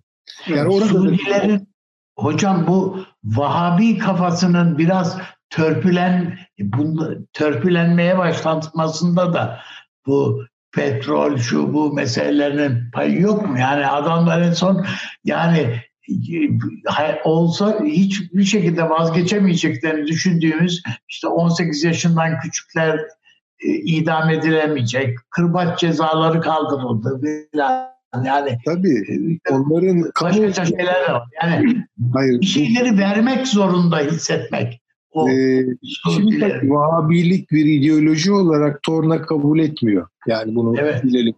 Ee, Çözülüyor berbat bir ideoloji yani gerçekten berbat bir ideoloji ama bunu şu şekilde ayakta tutuyorlar. İşte o petrol gelirlerini kullanarak halkı sıfır vergiyle yaşatıyorlar. Poli, siyasi tansiyon vergi meselelerinde yükselmeye başlar. Ama şimdi tabii kaynaklar eriyince işte mesela bir takım vergiler falan koymaya falan kalkarlarsa vabilik mabilik ellerinde patlar tabii onu ayakta tutmalarını. Fahri Hocam bir şey söylüyordunuz galiba. Ben, evet. Ee, şimdi e, yine 2000 evvel Yunanistan ekonomisiyle ilgili değerlendirmeler vardı. Yani neredeyse e, yıllık e, gelirinin yani bütçesini oluşturan pay %70 oranında e, turizme dayanıyor. E, ve e, ciddi bir şekilde e, turizm açısından e, bu yıl ve önümüzdeki yıllarda e, darbe yiyeceği ekonomisinin e, daha evvel olduğu gibi ciddi anlamda bir resesyona girebileceği ve bununla bağlantılı olarak Avrupa Birliği'nin e, şu anda salgın nedeniyle kendi içine düştüğü ve yetersizliğin konuşulduğu, e, serbest dolaşımın sınırlandırıldığı ve tüm ülkelerin kendi sınırları içine kapandığı bir süreçte e, Almanya'da dahil olmak üzere kimsenin bir öncekinde olduğu Yunanistan'a yardım edemeyeceği ve dolayısıyla e, Yunanistan'ın bu içine düştüğü olumsuz etkilemenin Güney Kıbrıs Rum yönetiminde ciddi boyutta etkileyeceği, Avrupa Birliği'nin bundan sonra kendi içindeki bu çatırdamaları dikkate alarak yeni bir savunma gücü oluşturma, buna kaynak ayırma konusunda yetersiz kalacağı, önceliklerini değişeceği, e, bunun da e, Kuzey Kıbrıs Türk Cumhuriyeti üzerindeki baskıların e, bence e, esneyebileceğini, ve e, bu sürecin e, esasında Yunanistan'ın yavaş yavaş e, savunma sistemlerindeki de eksiklik ve zafiyeti de dikkate aldığımızda e, Doğu Akdeniz bölgesindeki Güney Kıbrıs Rum yönetimi Yunanistan'la birlikte oluşturdukları yapının bir bozulmaya gidebileceğini çünkü bu süreçte İtalya ilk başta çekilmişti biliyorsunuz. Artı bu süreci korumaya çalışan Avrupa Birliği'nin deniz gücünün de buna etkin bir şekilde katılamayacağını belirli bir süreç içinde ki bir gemisinde çektiler zaten iki gemileri vardı. Virüs yüzünden ee, değil mi? Evet. Ee, bir de e, ayrıca yine bu boru hattına yapılacak olan yatırım konusunda da e, petrol fiyatlarının bu kadar e, geldiği, e, üretimin yavaşladığı bu süreçte bu proje zaten e, feasible olup olmadığı tartışılıyordu. Bundan sonraki süreçte ben bunu ciddi bir şekilde dikkate alınacağını düşünüyorum. Dolayısıyla bu süreç e, İsrail üzerinden gelen bu hattın Türkiye üzerine evrilmesine, Türkiye-İsrail ilişkilerin belki gelişmesine de yol açabilecektir. Ve Doğu Akdeniz'de Türkiye'nin eli de ciddi bir şekilde rahatlayacaktır ve bu konuda da Türkiye'nin Doğu Akdeniz'de petrol aramak ve münasır ekonomik bölge konusunda e, çabalarını ve çalışmalarını destekleyecektir düşünüyorum. Belki bu süreç sonunda da Kuzey Kıbrıs Türk bağımsız bir devlet haline de gelebilecektir. Onu mu tetikler diyorsunuz? Evet. Yani e, süreç e, bence onu tetikler. E, çünkü Kuzey Kıbrıs Türk Cumhuriyeti, Güney Kıbrıs Rum yönetiminin en büyük desteği Avrupa Birliği ve Yunanistan'dan geliyor. Yunanistan eğer böyle ki şu anda ekonomik analizler onu gösteriyor. Bütün adalarda dahil hemen hemen her yerdeki her türlü turizm rezervasyonları iptal edilmiş durumda. Hı hı. Almanya zaten açıklama yaptı. Alman Turizm Bakanı uluslararası izin vermeyeceğiz dedi. Ama e, azalsa da e, ama Yunanistan harcamalarında bulunmaya başlamıştı. Çünkü silah sistemleri çok eskimişti. E, bu seneki harcamalara baktığımızda da harcamada bir artış fakat bunu ne ölçüde karşılayabilir? Amerika ne ölçüde destek alır? Buna bakmak lazım ama e, Amerika e, Yunanistan'ın e, bu süreçten e, özellikle e, zararlı çıkacağı net bir şekilde görülebiliyor. Tabii bu Yunanistan bağlantılı diğer politikaları da bu süreç içinde etkileyebilir. Peki paşam. Ana bu yani Kuzey Kıbrıs Türkçe yani iyi oluyor aslında. Böyle bir tam çember çizmiş oluyoruz. Öyle bitirelim bu bölümü de. Siz KKTC'nin bağımsız bir devlet olarak ortaya çıkmasında biliyorsunuz biraz gerilimler de oluyor oranın yönetimiyle, Cumhurbaşkanlığı makamıyla bizim aramızda. Ee, böyle bir şey yakın zamanda virüs sonrası dönemde olur mu dersiniz? Yani ben e, Türkiye son ana kadar e, Kıbrıs'ta bir e, iki devletli bir yapı çözüm için e, tavrını muhafaza edecektir. Yani bozan Türkiye olmaz diye düşünüyorum. Ama tabii bu efendim ila nihayede böyle sürüncemede bırakılacaktır manasına gelmez. İşte bir Maraş'ın açılacağı telaffuz edildi. Efendim şu anda Kuzey Kıbrıs Türk Cumhuriyeti'nde Cumhurbaşkanı'nın ayrı bir havadan çalıyor olması e, Türk e, önümüzde bir seçim sürecinde ne sonuç çıkacak onu bilmiyorum ama muhtemelen e, işte orada herhalde Ersin Tatar e, daha hakim olacak meseleye diye düşünüyorum. E, Ankara ile işbirliği halinde e, ortak hareket edecektir Ersin Tatar veyahut da e, Kuzey Kıbrıs. E, önemli olan ayrı devlet olmak diye değil. Yani önemli olan neyi şey yapabildiğiniz, inşa edebildiğiniz. Yani diyelim ki e, orada Kuzey Kıbrıs'ta siz bir Hong Kong çıkaracaksanız ortaya veya o bir e, Silikon Vadisi çıkacaksa o zaman mesele yok. Hem turizm hem teknoloji muazzam bir şey o. Ama yok. Devamlı e, eğer e, Ankara'dan aktarılacak kaynakla ayakta duracak bir yapıyı sürdürelim derseniz o zaman olmaz. O zaman işte dediği gibi hoca şeyin paşamın o zaman bağımsız bir devlet statüsünde olur. Kendi ayağının üstünde durur diye düşünmek lazım. Ama şöyle bir şey de var. Yani e, bu artık Güney Kıbrıs Avrupa'nın taşıyacağı bir şey olmaktan çıktı. E, eskiden e, orada hala yaşıyorlar Ruslar. Yani o Rus oligarklar bütün paralarını, pullarını orası zaten e, Mallorca falan işte böyle şey paraların depo edildiği bir bölgeydi Güney Kıbrıs. E, bir anda Avrupa Birliği'ne girdik deyince Avrupa Birliği bütün o paraları el attı. El atınca bütün Ruslar o paralarını ve pullarını kaybettiler. Onun telafisi, onu telafi edeceklerini söyledilerdi. Ama adamlar hala o, o paralarını kurtarmanın ümidiyle, kurtarma ümidiyle orada duruyorlar. Peki. Şimdi bunların hepsi yattı. Ee, Almanya e, işte bu korona dolayısıyla e, çeşit Avrupa Birliği ülkelerine çeşitli kaynaklar aktarıyor Avrupa Birliği kasasından. E, ortaya çıktı ki şimdi Yunanistan oradan oradan gelen krediyi yani Peki. kredi işte bir kağıt veriliyor. Siz onu kendi ülkenizde basıyorsunuz. 100 liralık kağıt verildiyse, tahvil verildiyse kağıttan kastım o, basabilirsin Peki, diye. Sonraki dönemde Ee, sen onu edelim abi. 500 liralık basarsan eğer Hı hı. Avrupa'da böyle problemler de çıkıyor. Peki. Yunanistan'ın geçmişte de yaptığı yani sicili bu konularda kötüdür yani Yunanistan. Peki abi. Peki. Bir işte son aramızı verelim efendim. Ondan sonra daha rahatız. Öyle devam edelim. 30 saniye reklam arası. Birinci sınıf bir kültürün, birinci sınıf bir düşüncenin, birinci sınıf bir duyarlılığın dergisi Cins, hem edebiyat dünyamızın önde gelen isimlerini hem de yeni kalemleri ağırlıyor. Her ay bayilerden ulaşabileceğiniz Cins dergi, dijital dünyaya da yeni bir kapı aralıyor. Sayfalara sığdıramadığımız kıymetli yazılar, merak ettiğiniz yazarlarla cins sohbetler, dergiden ekrana yansıyacak röportajlar ve tabii podcast. Şimdi sizleri Cins'i tüm sosyal medya mecralarından ve gezete.com adresi üzerinden takip etmeye davet ediyoruz. Reklam arası sona erdi. Akıl Odası devam ediyor efendim. Hep bu salgınla gelen, salgının taşıdığı, hızlandırdığı, etkisini arttırdığı krizler sürecini tarif ederken mükemmel fırtına ifadesini kullandım, kullanmaya da devam ediyorum. Ancak görünen o ki oraya bir halka daha eklemek gerekiyor.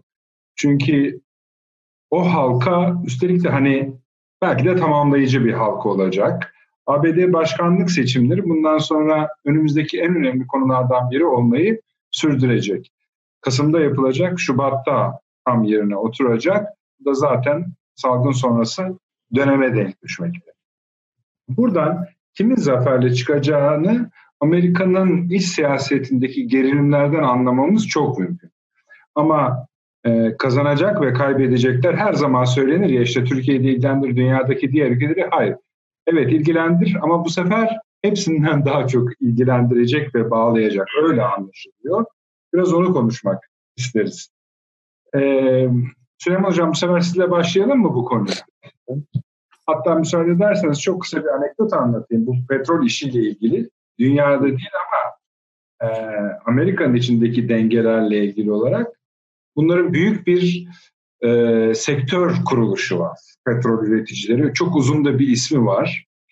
E, Başkan Trump'la konuşurken diyorlar ki bu bu saatten sonra çok fazla bir ekonomik zarara yol açacak. Bundan sonra seçime kadar bu düzelmez. Sen bunu e, bir formül bul, hallet. O da Beyaz Saray yönetiminde diyor ki bunu bu kadar sürede yani sektördeki çalışanların durumu, petrolün kendisinin ne olacağı, fiyatı ne olacağı, inanılmaz bir ekonomik zarar söz konusu, şirketlerin kapatılması, holdinglerin çökmesine nasıl yapacağız? Bunun diyor kanuni yolu yok ki zaten. Onlar da diyorlar ki Tanrı'nın işi maddesini kullan. Bizde mücbir sebep denilen şey onlarda Tanrı'nın işi maddesi. Öyle diyorlar. Yani onu virüsü salgını sebep göstererek bu meseleleri sen yüklen. Yüklenir mi yüklenmez mi bilmiyorum ama petrol de dahil bunların hepsinin faturası sandıkta Trump'ın önüne gelebilir, kazandırabilir, kaybettirebilir. Süleyman Hocam? Evet. Şimdi e, Amerikan seçim tarihinin herhalde en belirsiz e, örneklerinden birini yaşıyoruz. Yani Kasım'da seçim olacak mı acaba diye de soranlar var. Bu da azımsanmayacak bir şey. Yani e, Taşansı Hoca geçen e, programlarımızdan birinde söyledi. Yani Trump gönüllü iktidarı bırakır mı kaybetse bile? Bu tartışılıyor. Yani tansiyon, iklim, vasat e, biraz anormal. Bunu görelim. E, bu virüs sebebiyle işte Trump'ın gafları deniliyor. E, işte e, virüs salgınıyla yeteri kadar ilgilenmedi. Başta bunu savsakladı. Daha sonra tuhaf tuhaf tekliflerle Amerikan kamuoyunun karşısına çıktı. Ee, ve hani böyle bir e, hani bu salgınla mücadele eden böyle korakor hatırlayın 11 Eylül'den sonra e, şeyin New York'un belediye başkanı adeta bir halk kahramanı olmuştu. Çünkü devamlı sahadaydı, koşturuyordu vesaire. E Trump böyle bir profil de çizmiyor şu aralar. Yani buradan bir halk kahramanlığını türet, türetecek adımlarda atmıyor. Tamam olabilir ama bütün bunlar Trump'ın kaybetmesini e, düşündürecek gelişmeler midir? Ben pek o kanaatte değilim. Pek o kanaatte değilim. Çünkü e, Trump'ın e, yerini alabilecek bir demokrat iktidarın Amerikan kam kamuoyuna bugün ekonomik e, krizle bunalmış e, işsiz sayısının neredeyse 30 milyonlara yaklaştığı, borsanın dibe vurduğu e, bir e, Amerika Birleşik Devletleri'ne ne vaat ettiği. Yani Trump gitsin tamam çok güzel yerine bakın biz geliyoruz ve şu şu vaatlerle. O vaatlerin bir kere Amerikalıya dokunması lazım. Böyle bir şey yok demokratlarda. Yani Joe Biden çok yaşlı bir lider adayı öyle söyleyelim. İşte ona gençlik aşısı yapmaya çalışıyorlar. Bir All Stars takımı böyle Harlem takımı kurar gibi bir siyasi takım kurmaya falan çalışıyorlar ama bunların bence e, pek bir e, Amerika açısından vaat ettiği bir şey yok. E, dolayısıyla Trump'ın bence önü hala açık. Yani bir takım oy kayıplarına uğrayabilir mi? Uğrayabilir ama esas olarak Trump'ın çok güçlendiğini yani kamuoyu itibariyle kendi kemik kütlesinde özellikle onları çok iyi manipüle ettiğini, çok iyi sevk ve idare ettiğini e, görüyoruz. Trump'ın gaflarını, Trump'ın affedersiniz e, aptallığına filan vermenin saflığına, cehaletine filan vermenin de çok naif bir yaklaşım olduğunu düşünüyorum ben. Trump belli hesapların adamı. Bu çok açık. Ha, Trump kendisini iktidara getiren güçleri yani o silah sanayi ve e, büyük ölçüde e, işte enerji e, sanayinin, sektörünün e, istediklerini yapan bir adam. Ama onun şöyle bir beklentisi vardı işin başında. Yani diyordu ki yani bu Amerikan e, milli çıkarlarıyla e, küresel sermayenin arayışları arasında bir denge tutturabilir mi? Hep böyle ikili oynadı. Hatta bu yüzden kendisine kendisini iktidara getiren güçlerin de hışmına uğradığı dönemler oldu. Ama sonuçta bu gelinen aşamada Trump'ın çok daha fazla kendisini iktidara getiren güçlerin doğrultusunda onların istediği siyasetleri yapmaya amade olduğunu düşünüyorum. Petrodoları kurtarmanın doların Dünya Rezerv Bankası olarak e, işlemesini e, ayakta tutabilecek adımları atmanın e, en azından bugün ortada olan formüllerini e, Trump sahipleniyor. Bunları satın alıyor. Ama diğerlerinde böyle bir şey yok. Dolayısıyla ben Trump'ın kaybedeceği ihtimali üzerinde durmuyorum. Eğer Trump kaybederse ne olur? Bir, Amerika... Memur Hocam, unutmayın bir dediniz. Yani aslında şunu soruyoruz zaten. ABD seçimleri vesile. Salgın sonrası ortaya çıkacağı söylenen yeni dünya düzeninde Trump ne demek? Kazanamazsa öbürü ne demek? Ee, şöyle Onlar kazanırsa ne olacak? Yani eğer onlar kazanırsa Amerika'nın parçalanması, coğrafyasının e, darmadağın olması çok muhtemel sonuçlardan bir tanesi. Bunu Amerikan establishment'ı kabul etmez. Yani böyle bir riski almaz. Şu konjonktürde demokratların iktidarı, muhtemel iktidarı Amerika'nın establishment'ının e, yani müesses nizamının asla sindiremeyeceği bir şey. Bunu rahatlıkla söyleyebilirim. Ve son sözü de onlar söyler Amerika Birleşik Devletleri'nde. Şimdi neler konuşuluyor? Biz bunları... Çok... biraz rica edebilir miyim? Tamam, şöyle bakınız. E, Trump'ın bundan sonra atacağı adımlar küresel sermayeyle daha korakor, göğüs göğüse bir mücadele etabını içeriyor. Konuşulan şeyler var. Bunlar bir kısmı yansıyor, bir kısmı yansımıyor. FED'e el koyma ve Amerikan Amerika Birleşik Devletleri'ne hazinesine FED'i devretme planları bile gündemde. Meşhur bir hani biraz üzerinde çok spekülasyon yapılır ne olduğu çok anlaşılmaz ama Nesara projesinin Amerika Birleşik Devletleri'nin gündeminde olduğunu düşünüyorum. Bu hardcore bir gündem, bu çok sert çekirdek bir gündem. Yani demokratların burada söyleyeceği şeyleri ben aşağı yukarı tahmin edebiliyorum. Aynen bizim Türkiye'de CHP'nin e, AK Parti'ye e, söylediği şeyler gibi. Yani bir takım olumsuzlukları dile getirebilirsiniz siyasette. Yani bunu bir propaganda aracı haline getirebilirsiniz. Ve bu size bir düzey bir şey kazandırır kamuoyunda. Ama kamuoyunun bütününü ya da bütün demeyeyim tabii ama çoğunluğunu yanınıza çekmek istiyorsanız bunun ötesinde bir şey söylemeniz lazım. Bakın mesela Türkiye'de bizim izlediğimiz ne? Kronik bir Erdoğan düşmanlığı, kronik bir AK Parti düşmanlığı ve haklı haksız, doğru yanlış hep bir takım yanlışlara işaret etmek. İşte şurada şunu yaptılar, burada bunu yaptılar, orada onu yaptılar. E tamam peki diyelim ki öyle. E sen ne yapacaksın? E, orada bir şey yok. Yani boş. Yani dolayısıyla oradaki tabloda, demokratların tablosu da bu. Müthiş bir Trump düşmanlığı var. Bir hınca dönüşmüş vaziyette. Var bu Amerika'da. Ee, bu düşmanlığı seferber ederek iktidara gelmek. Bence şu an Amerika'nın içinde bulunduğu şartlar düşünüldüğü zaman çok lüks kaçıyor. Bunlarla bir e, bir şey yapılamaz. Herhangi bir başarılı sonuç elde edilemez. Tesadüfler eğer rol oynayıp o tansiyonu belki biraz çok yükseltebilirler bir noktadan sonra. Onu kullanarak gelseler bile bu Amerikan establishment'ının hesaplarının çok ötesinde, çok dışında buna tahammül edeceklerini ben zannediyorum. Yani Amerika bugün bence bunu hakikaten dillendirmekte çok zorlanıyorum ve üzülüyorum. Üzerine oynayabileceği tek yol savaş. Bunu bunu yapacaklar. Ama bunu nasıl yapacaklar, nasıl planlıyorlar onu bilmiyorum. Başka türlü Amerika'yı bir ayakta tutmanın imkanı yok. Hmm. Bakın Kaliforniya'da olup bitenlere, bakın o Teksas'ta olup bitenlere, sokaktaki insanlara yani Amerika'yı var eden bağlar ortadan kalkıyor. Demokratların buna söyleyeceği bir şey var mı? Biz bu bağları yeniden güçlendireceğiz. Ne yapacaksın? Ne yapacaksın bunun için? Somut bir şey yok. Siz Biden'dan ne duyuyorsunuz?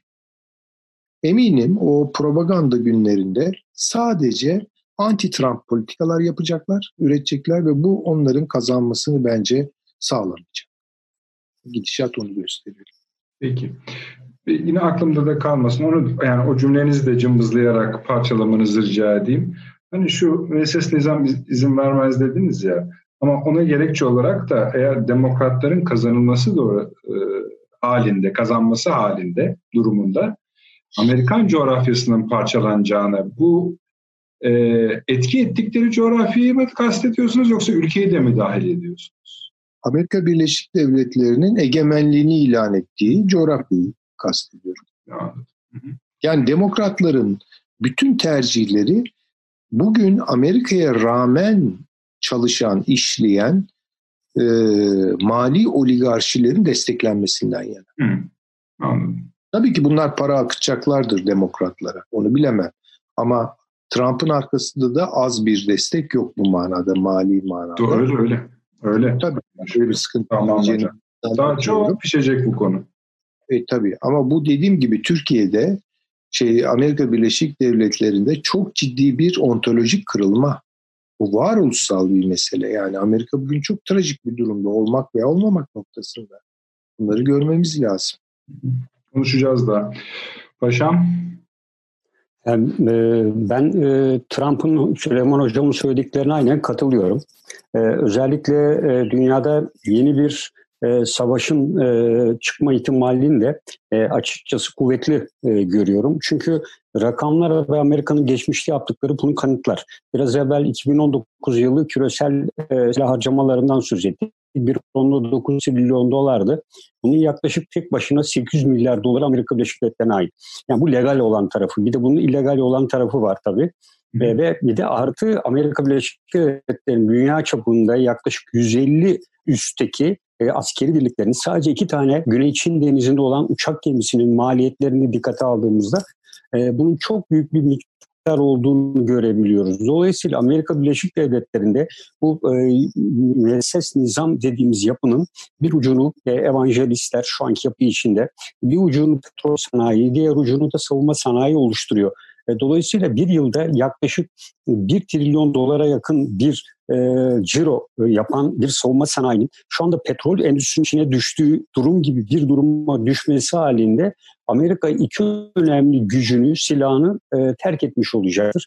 E, ve bu takdirde e, Amerika Birleşik Devletleri'nin e, özellikle küresel anlamda liderliği sorgulanmaya başlayacaktır. E, üç gün evvel Kissinger'ın da yazdığı bir makale var. Amerika evet. tekrar küresel liderlik konusunda yükselişe geçmelidir. Bunu bırakmamalıdır diyor. Çünkü 2008 yılında Obama yani Bush'a gönderme yapıyor. Diyor ki 2008 yılı krizinde diyor dünyada diyor yine Amerika bir önderlik yapmıştı ama Trump bu önderliği yapmadı diyor Amerika ile birlikte.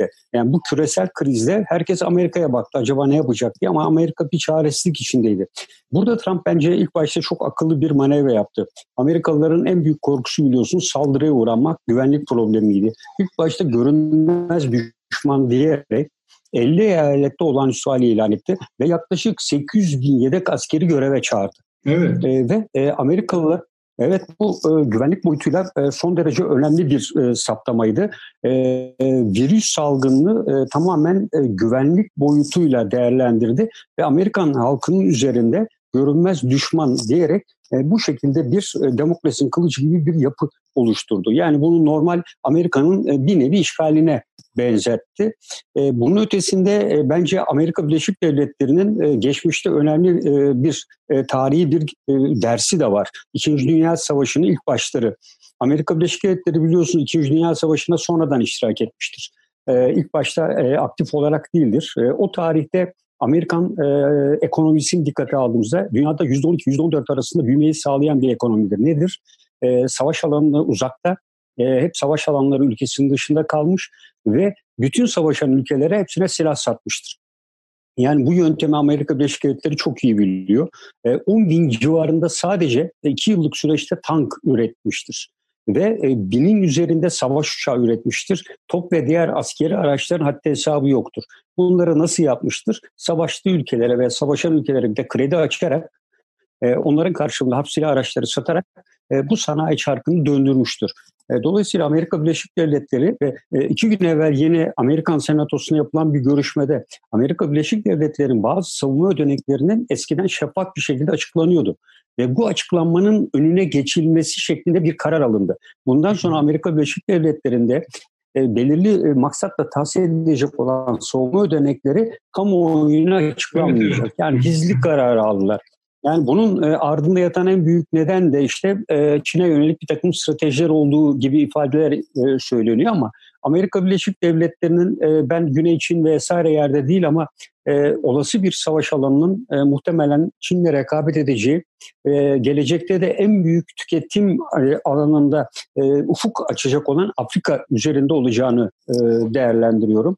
Dolayısıyla Trump esasında kendi kamuoyuna ilk başta söylediklerinden, seçim sırasında söylediklerinden yaptıklarıyla şu ana kadar farklı bir şey değil. Yani Trump'ın efendim dezenfektan isimler dedikleri şey e, bir seçim çalışmasında ortalama iki ayda 77 yalan söyleyen bir insanın e, biliyorsunuz bütün kamuoyu biliyor. E, Trump'ın bu konuda ciddi alınacak tarafı yok ama şu önemli küresel örgütler konusundaki söylemleri bir yerde gerçekleşiyor. Yani dedi bu küresel örgütler hiçbir iş yapmıyor dedi. İşte dünya e, iklim e, Kyoto protokolünden Paris anlaşmasından çekildi biliyorsunuz. Yani e, arkasından e, dünya e, bu örgüte verdiği NATO konusunda yüzde iki konusunda üyeleri uyardı. Gayri safi milli hasılasının yüzde ikisini vereceksiniz. NATO üzerinde de yap, dediğini yaptırdı. Yüzde on altı, yüzde on altı Almanya ile NATO'ya vermiş olduğu yüzde otuz ikilik e, tahsisatı paylaştırmayı başardı e, ve e, uluslararası şirketlerin, Amerikan kökenlerin önemli bir kısmının harcamalarının ülkeye aktarılması da istihdamı olumlu e, etkiler yaptı ve bunun ben arkasında geleceğini düşünüyorum. Ve e, bunun dışında e, sınırları kapatma. Bütün dünya şu anda sınırları kapatıyor. Yani izolasyon, kapsamında Amerika esasında biliyorsunuz Birinci Dünya Savaşı öncesi politikasını bir yerde dönüyor. Meksika ile olan sınırlar kapatıldı. Göçmen giriş çıkışları durduruldu. Bütün dünyanın yaptığı şeyi yapıyor. Esasında bunu Meksika ile arasında duvar çekeceğini söyleyerek de söylemişti. Kuzeyde NAFTA anlaşmasını Meksika ile olan yeni bir isimle yeniledi. E, dolayısıyla Trump e, First Amerika, ilk önce Amerika dedi. E, bugüne kadar bu ifadelerini gerçekleştirdiğini ben değerlendiriyorum. Dolayısıyla Trump'ın kaybetme ihtimalinin son derece düşük olduğunu, eğer kaybettiği takdirde ne olacak? Ben de Süleyman Hocam'a katılıyorum. Dünya bir ara makaleler vardı. Dünyada Birleşmiş Milletler'in 195-197 üyesi var ama e, eğer Amerika bir şekilde dağılırsa 430'a yakın üye olabilir e, şeklinde ifade etmişlerdi. E, bir espri olarak da e, Birleşmiş Milletler'in üye sayısı artabilir diye düşünüyorum. Evet. İki tane sorunumuz oluyor aslında. Bir tanesi ABD seçimlerinden çıkacak. Kim çıkacak ve bunun dünyaya etkisi ne olacak? Trump çıkarsa da dünyayı geri döndürecek mi Amerika'yı döndürmeyecek mi tartışması nasihat verenlere göre. Ama ABD bakalım ne yapacak? Avni abi? Evet, her iki hocamız da e, söylediler zaten Trump'la ilgili. Yani aslında şu var. E, bugün olumsuz görünen Trump aleyhine görünen şartlar yani 30 milyon işsiz Amerikalı, kapanan iş yerleri, iflaslar, şunlar bunlar. Bunlar e, Trump aleyhine görünen faktörler. Ama Amerikan e, vatandaş, Amerikalıların e, bunları çözecek, yani bunlara çözüm bekliyor çünkü insanlar orada da bu veya buna benzer sorunlara e, tıpkı Türkiye'de de öyle değil mi? Yani istihdamı çözüm bekliyorsunuz. Şimdi nasıl Türkiye'de oy vermiş olun, oy vermiş olmayın filan yatırımı yatırım diye bakan e, Türkiye siyasetine kim var? dediğiniz vakit kafalar bir yere dön, bir kişiye dönüyor. Amerika'da da işe iş diye bakan, para diye bakan, insanların cebine para diye koy, koyalım diye bakan kim var dediğiniz vakit herhalde Biden'a bakmıyorlar yani. Yine bu Trump'a bakacaklar. Yani sorun onun ortaya çıkardığı bir sorun değil.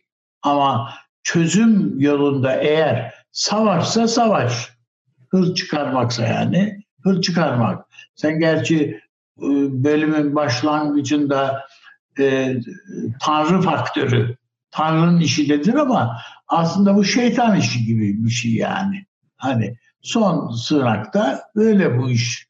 E, yani biz bir belaya bulaşıldığı vakit bile insanlar ne diyorlar yani şeytana uyduk diyorlar.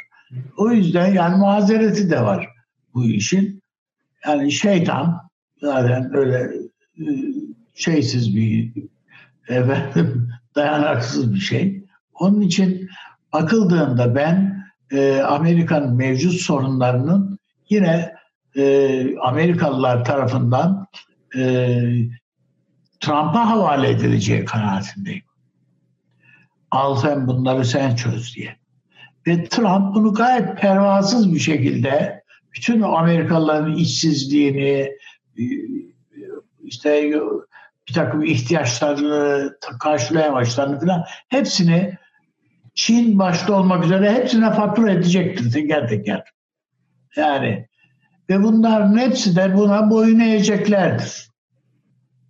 Yani bu çete reisinin yolsuz kaldığında etrafı kendi etrafındakilerin cebine el atması. Racon kesiyor. gibi bir şeydir yani esasında. E, genelde de böyle yapılır yani bu işler. E, Trump meselelere böyle sadece e, pra, pragmatik bakan bir adam. Yani bugün karşı çıktığı Çin'le yarın kavga et, ediyor göründüğü Çin'le yarın kol kola girip yürüyebiliyor. Aynı şey işte Kuzey Kore'de de öyle oldu değil mi? Yani çok iyi arkadaşlık ya ne oldu çok üzüldüm falan diyor. Şimdi adam hastalandı öldü mü ölmedi mi belli değil falan. Ben biliyorum ama söyleyemem diyor onun başına ne geldiğini falan diye. Neyse ne olursa olsun.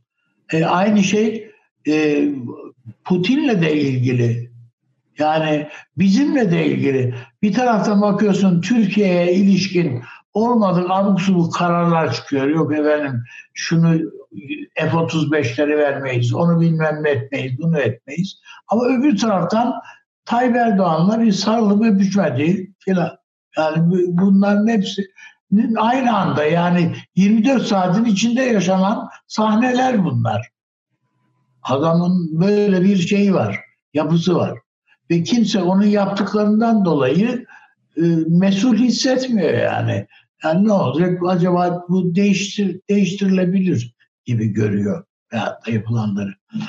E, buna karşılık yani kar, e, Biden takımının e, arkasındaki bütün güçlerin e, Avrupa'da da onu destekleyen güçlerin yani bu Almanya'nın, Fransa'nın filan yani en azından aynı şarkıyı söyleyen insanlar yani bunlar Çal Bella takımı yani e, aynı şarkıyı söyleyenler bunlar ne? diyecekler. İşte küresel ısınma.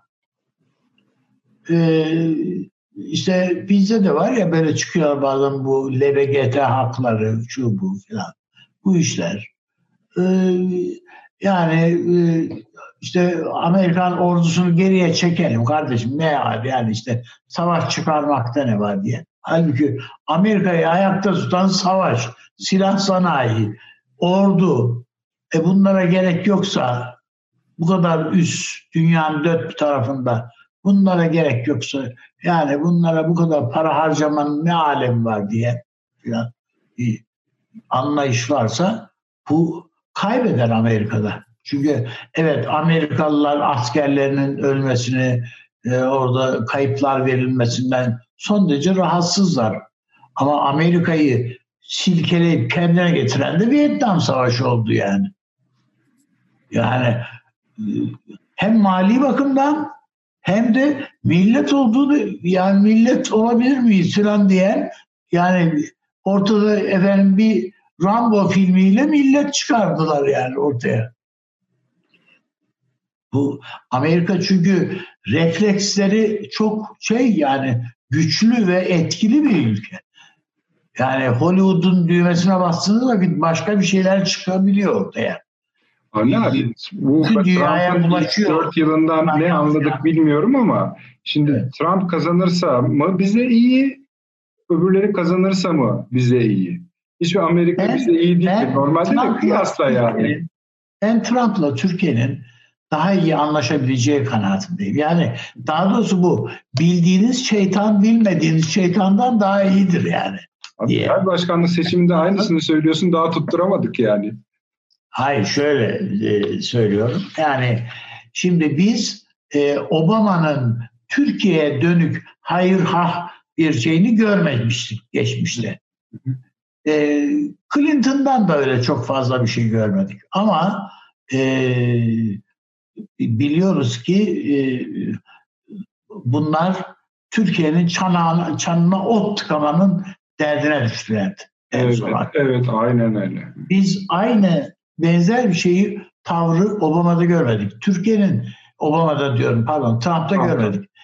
Ee, Trump ve Türkiye aleyhine laflar da etti. Yani hesabını sorarım dedi bilmem ne dedi bu efendim yıkarım filan filan bir, bir, bir şey filan bunları da söyledi. Adam yani zaten lafını esirgemiyor ki yani. Diliyle kalbi arasında mesafe yok adamın. Ağzı arasında mesafe yok. Dolayısıyla söylüyor. Yani bu tür adamla konuşmak daha kolay. Nitekim ben öyle zannediyorum ki yani Sayın Cumhurbaşkanımızın e, bu manada en rahat diyalog kurabileceği yani e, Cumhurbaşkanımız da nihayetinde Kasımpaşalı işte yani. Peki. O, Peki. o dilden iyi anlıyor yani. Evet evet. O manada. Ki... Ben diyor, ku, ku, diyalog kurabileceğimiz bir insan diye görüyorum Obama'yı ve Obama ikinci devresi Obama'nın birincisinden çok farklı olacak. Ben de öyle düşünüyorum. Daha rahat. Bir de adam e, yani hani e, acemi nalbantlık dönemini geride bıraktı. Bıraktı. O bir takım safraları orada temizledi, etti. Neyin olmayacağını görmek siyasette son derece önemli. Neyin Peki. olacağını görmek, öngörmek önemli ama esas daha önemli olan neyin olmayacağını, tutmayacağını görmek. Peki. Obama neyin tutmayacağını gördü gibi geliyor bana. Peki. Süleyman Hocam bir şey söylüyordunuz. Bir şey söylemek isterim. Şimdi bir kere şuna e, dikkat edelim. E, bu salgın e, günlerinde, idrak ettiğimiz bu salgın günlerinde herkesin kafasında işte salgından sonra ne olacak? İşte hiçbir şey aynı olmayacak. Yeni bir dünyaya geç, geçiyoruz falan. Yeni bir dünya böyle bir günde filan geçilecek bir dünya değildir.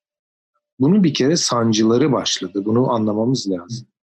Ve bu sancılar çekilmeden, bu bedeller ödenmeden yeni bir dünya düzeni filan söz konusu değil. Kimse böyle yazın yeni bir dünya kurulacak filan hemen dijital bir dünyaya geçeceğiz falan. Şimdi bu, bu böyle olmaz. Bu evet gidişat o yönde bunu görelim ama bunun sancıları olacak. Çok ağır sancıları olacak.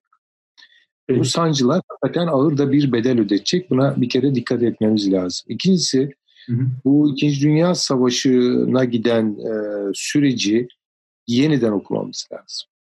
Yani oradaki gidişat neydi, hisler neydi, duygular neydi bunları çok iyi anlamamız lazım. Bir kere muazzam bir, evet muazzam bir çaresizlik vardı. Çaresizlik vardı. Yani Weimar Almanyası hakikaten işte o Belle Epoque denilen o tatlı zamanları yaşattı. Ama o tatlı zamanlardan sonra yaşanan kriz, bunalım insanlarda o cumhuriyetin nimetlerine karşı bile nefret uyandırdı. Yani ben bugün demokratların içinde bulunduğu durumu öyle görüyorum. Duvar yıkıldığı zaman bunlar hakikaten çok güzel laflar ediyorlardı, çok güzel etkide uyandırıyordu söyledikleri filan. Fakat şimdi aynı etkiyi beklemesinler. Yok çünkü. Amerika'da bugün beyaz yakalılar da kaybediyor. Orta sınıflar kaybediyor. Orta sınıfların kaybettiği bir yer bir dünya çok tekinsiz bir dünyadır. Peki. Onu görmek lazım. Peki. Şöyle bağlayalım isterseniz süremizi kısa kısa. Şimdi müesses nizam, müesses nizam dediniz. Paşam da söyledi Süleyman Hocam. Müesses nizam en sonunda UFO'ları yayınladı. Yani birçok kimsenin yorumuna göre de gündemi biraz değiştirmek için yapılmış bir şey bu. Ama bugün bugünden değil UFO görüntüleri yayınlamak uzaylıların kendisi ise pek değişecek gibi durmuyor. Bununla birlikte şöyle bir tablo çıktı.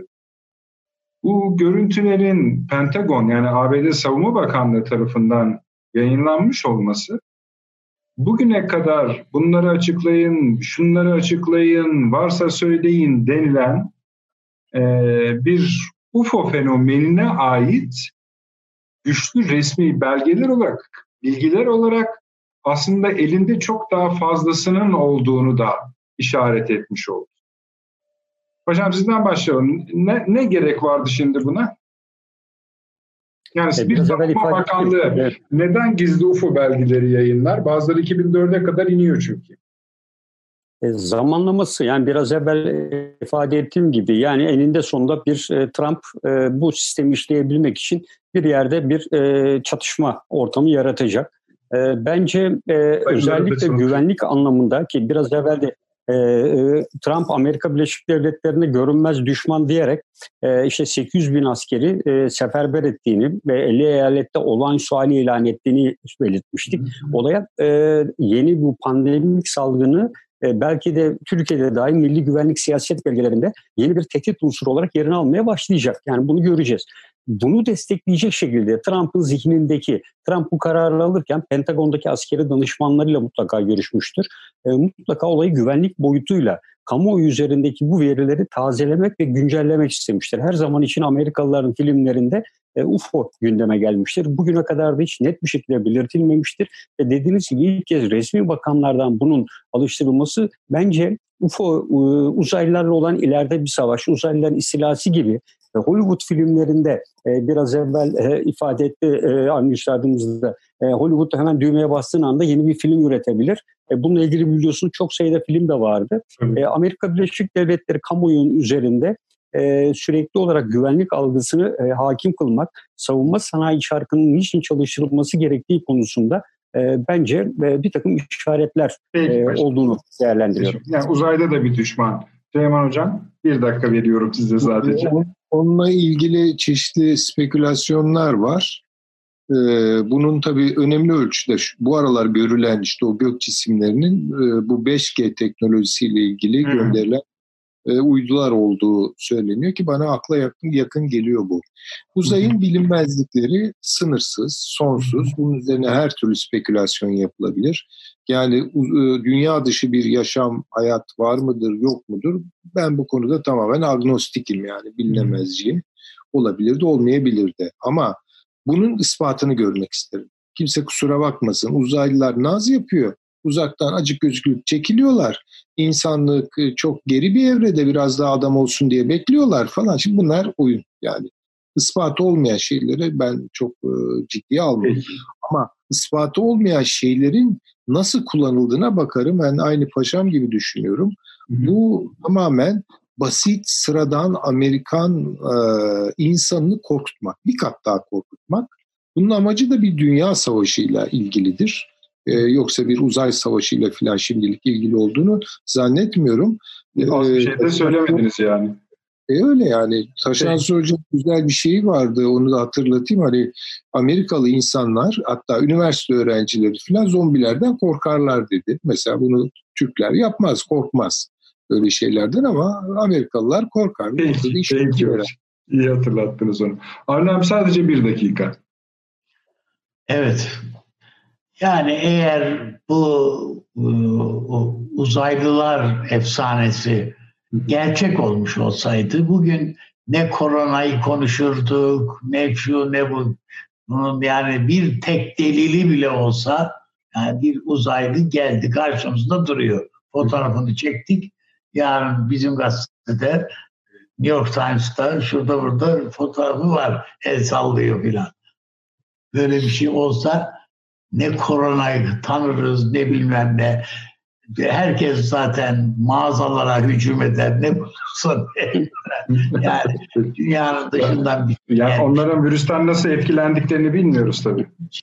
Virüsten virüsten biz korkmayız o zaman. Hayır onlar yani, etkiliyordur belki. Yani, yani onun için gerçekte gerçekle en küçük bir alakası bile yok. Yani onun normal bildiğimiz dronlar, şunlar bunlarla yani o, o, onların çekildiği 2004'te falan dronlar var mıydı bilmiyorum ortalıkta. 2004'te belki yaygın. denemeleri vardı da uzay görüntüleri olduğu Peki.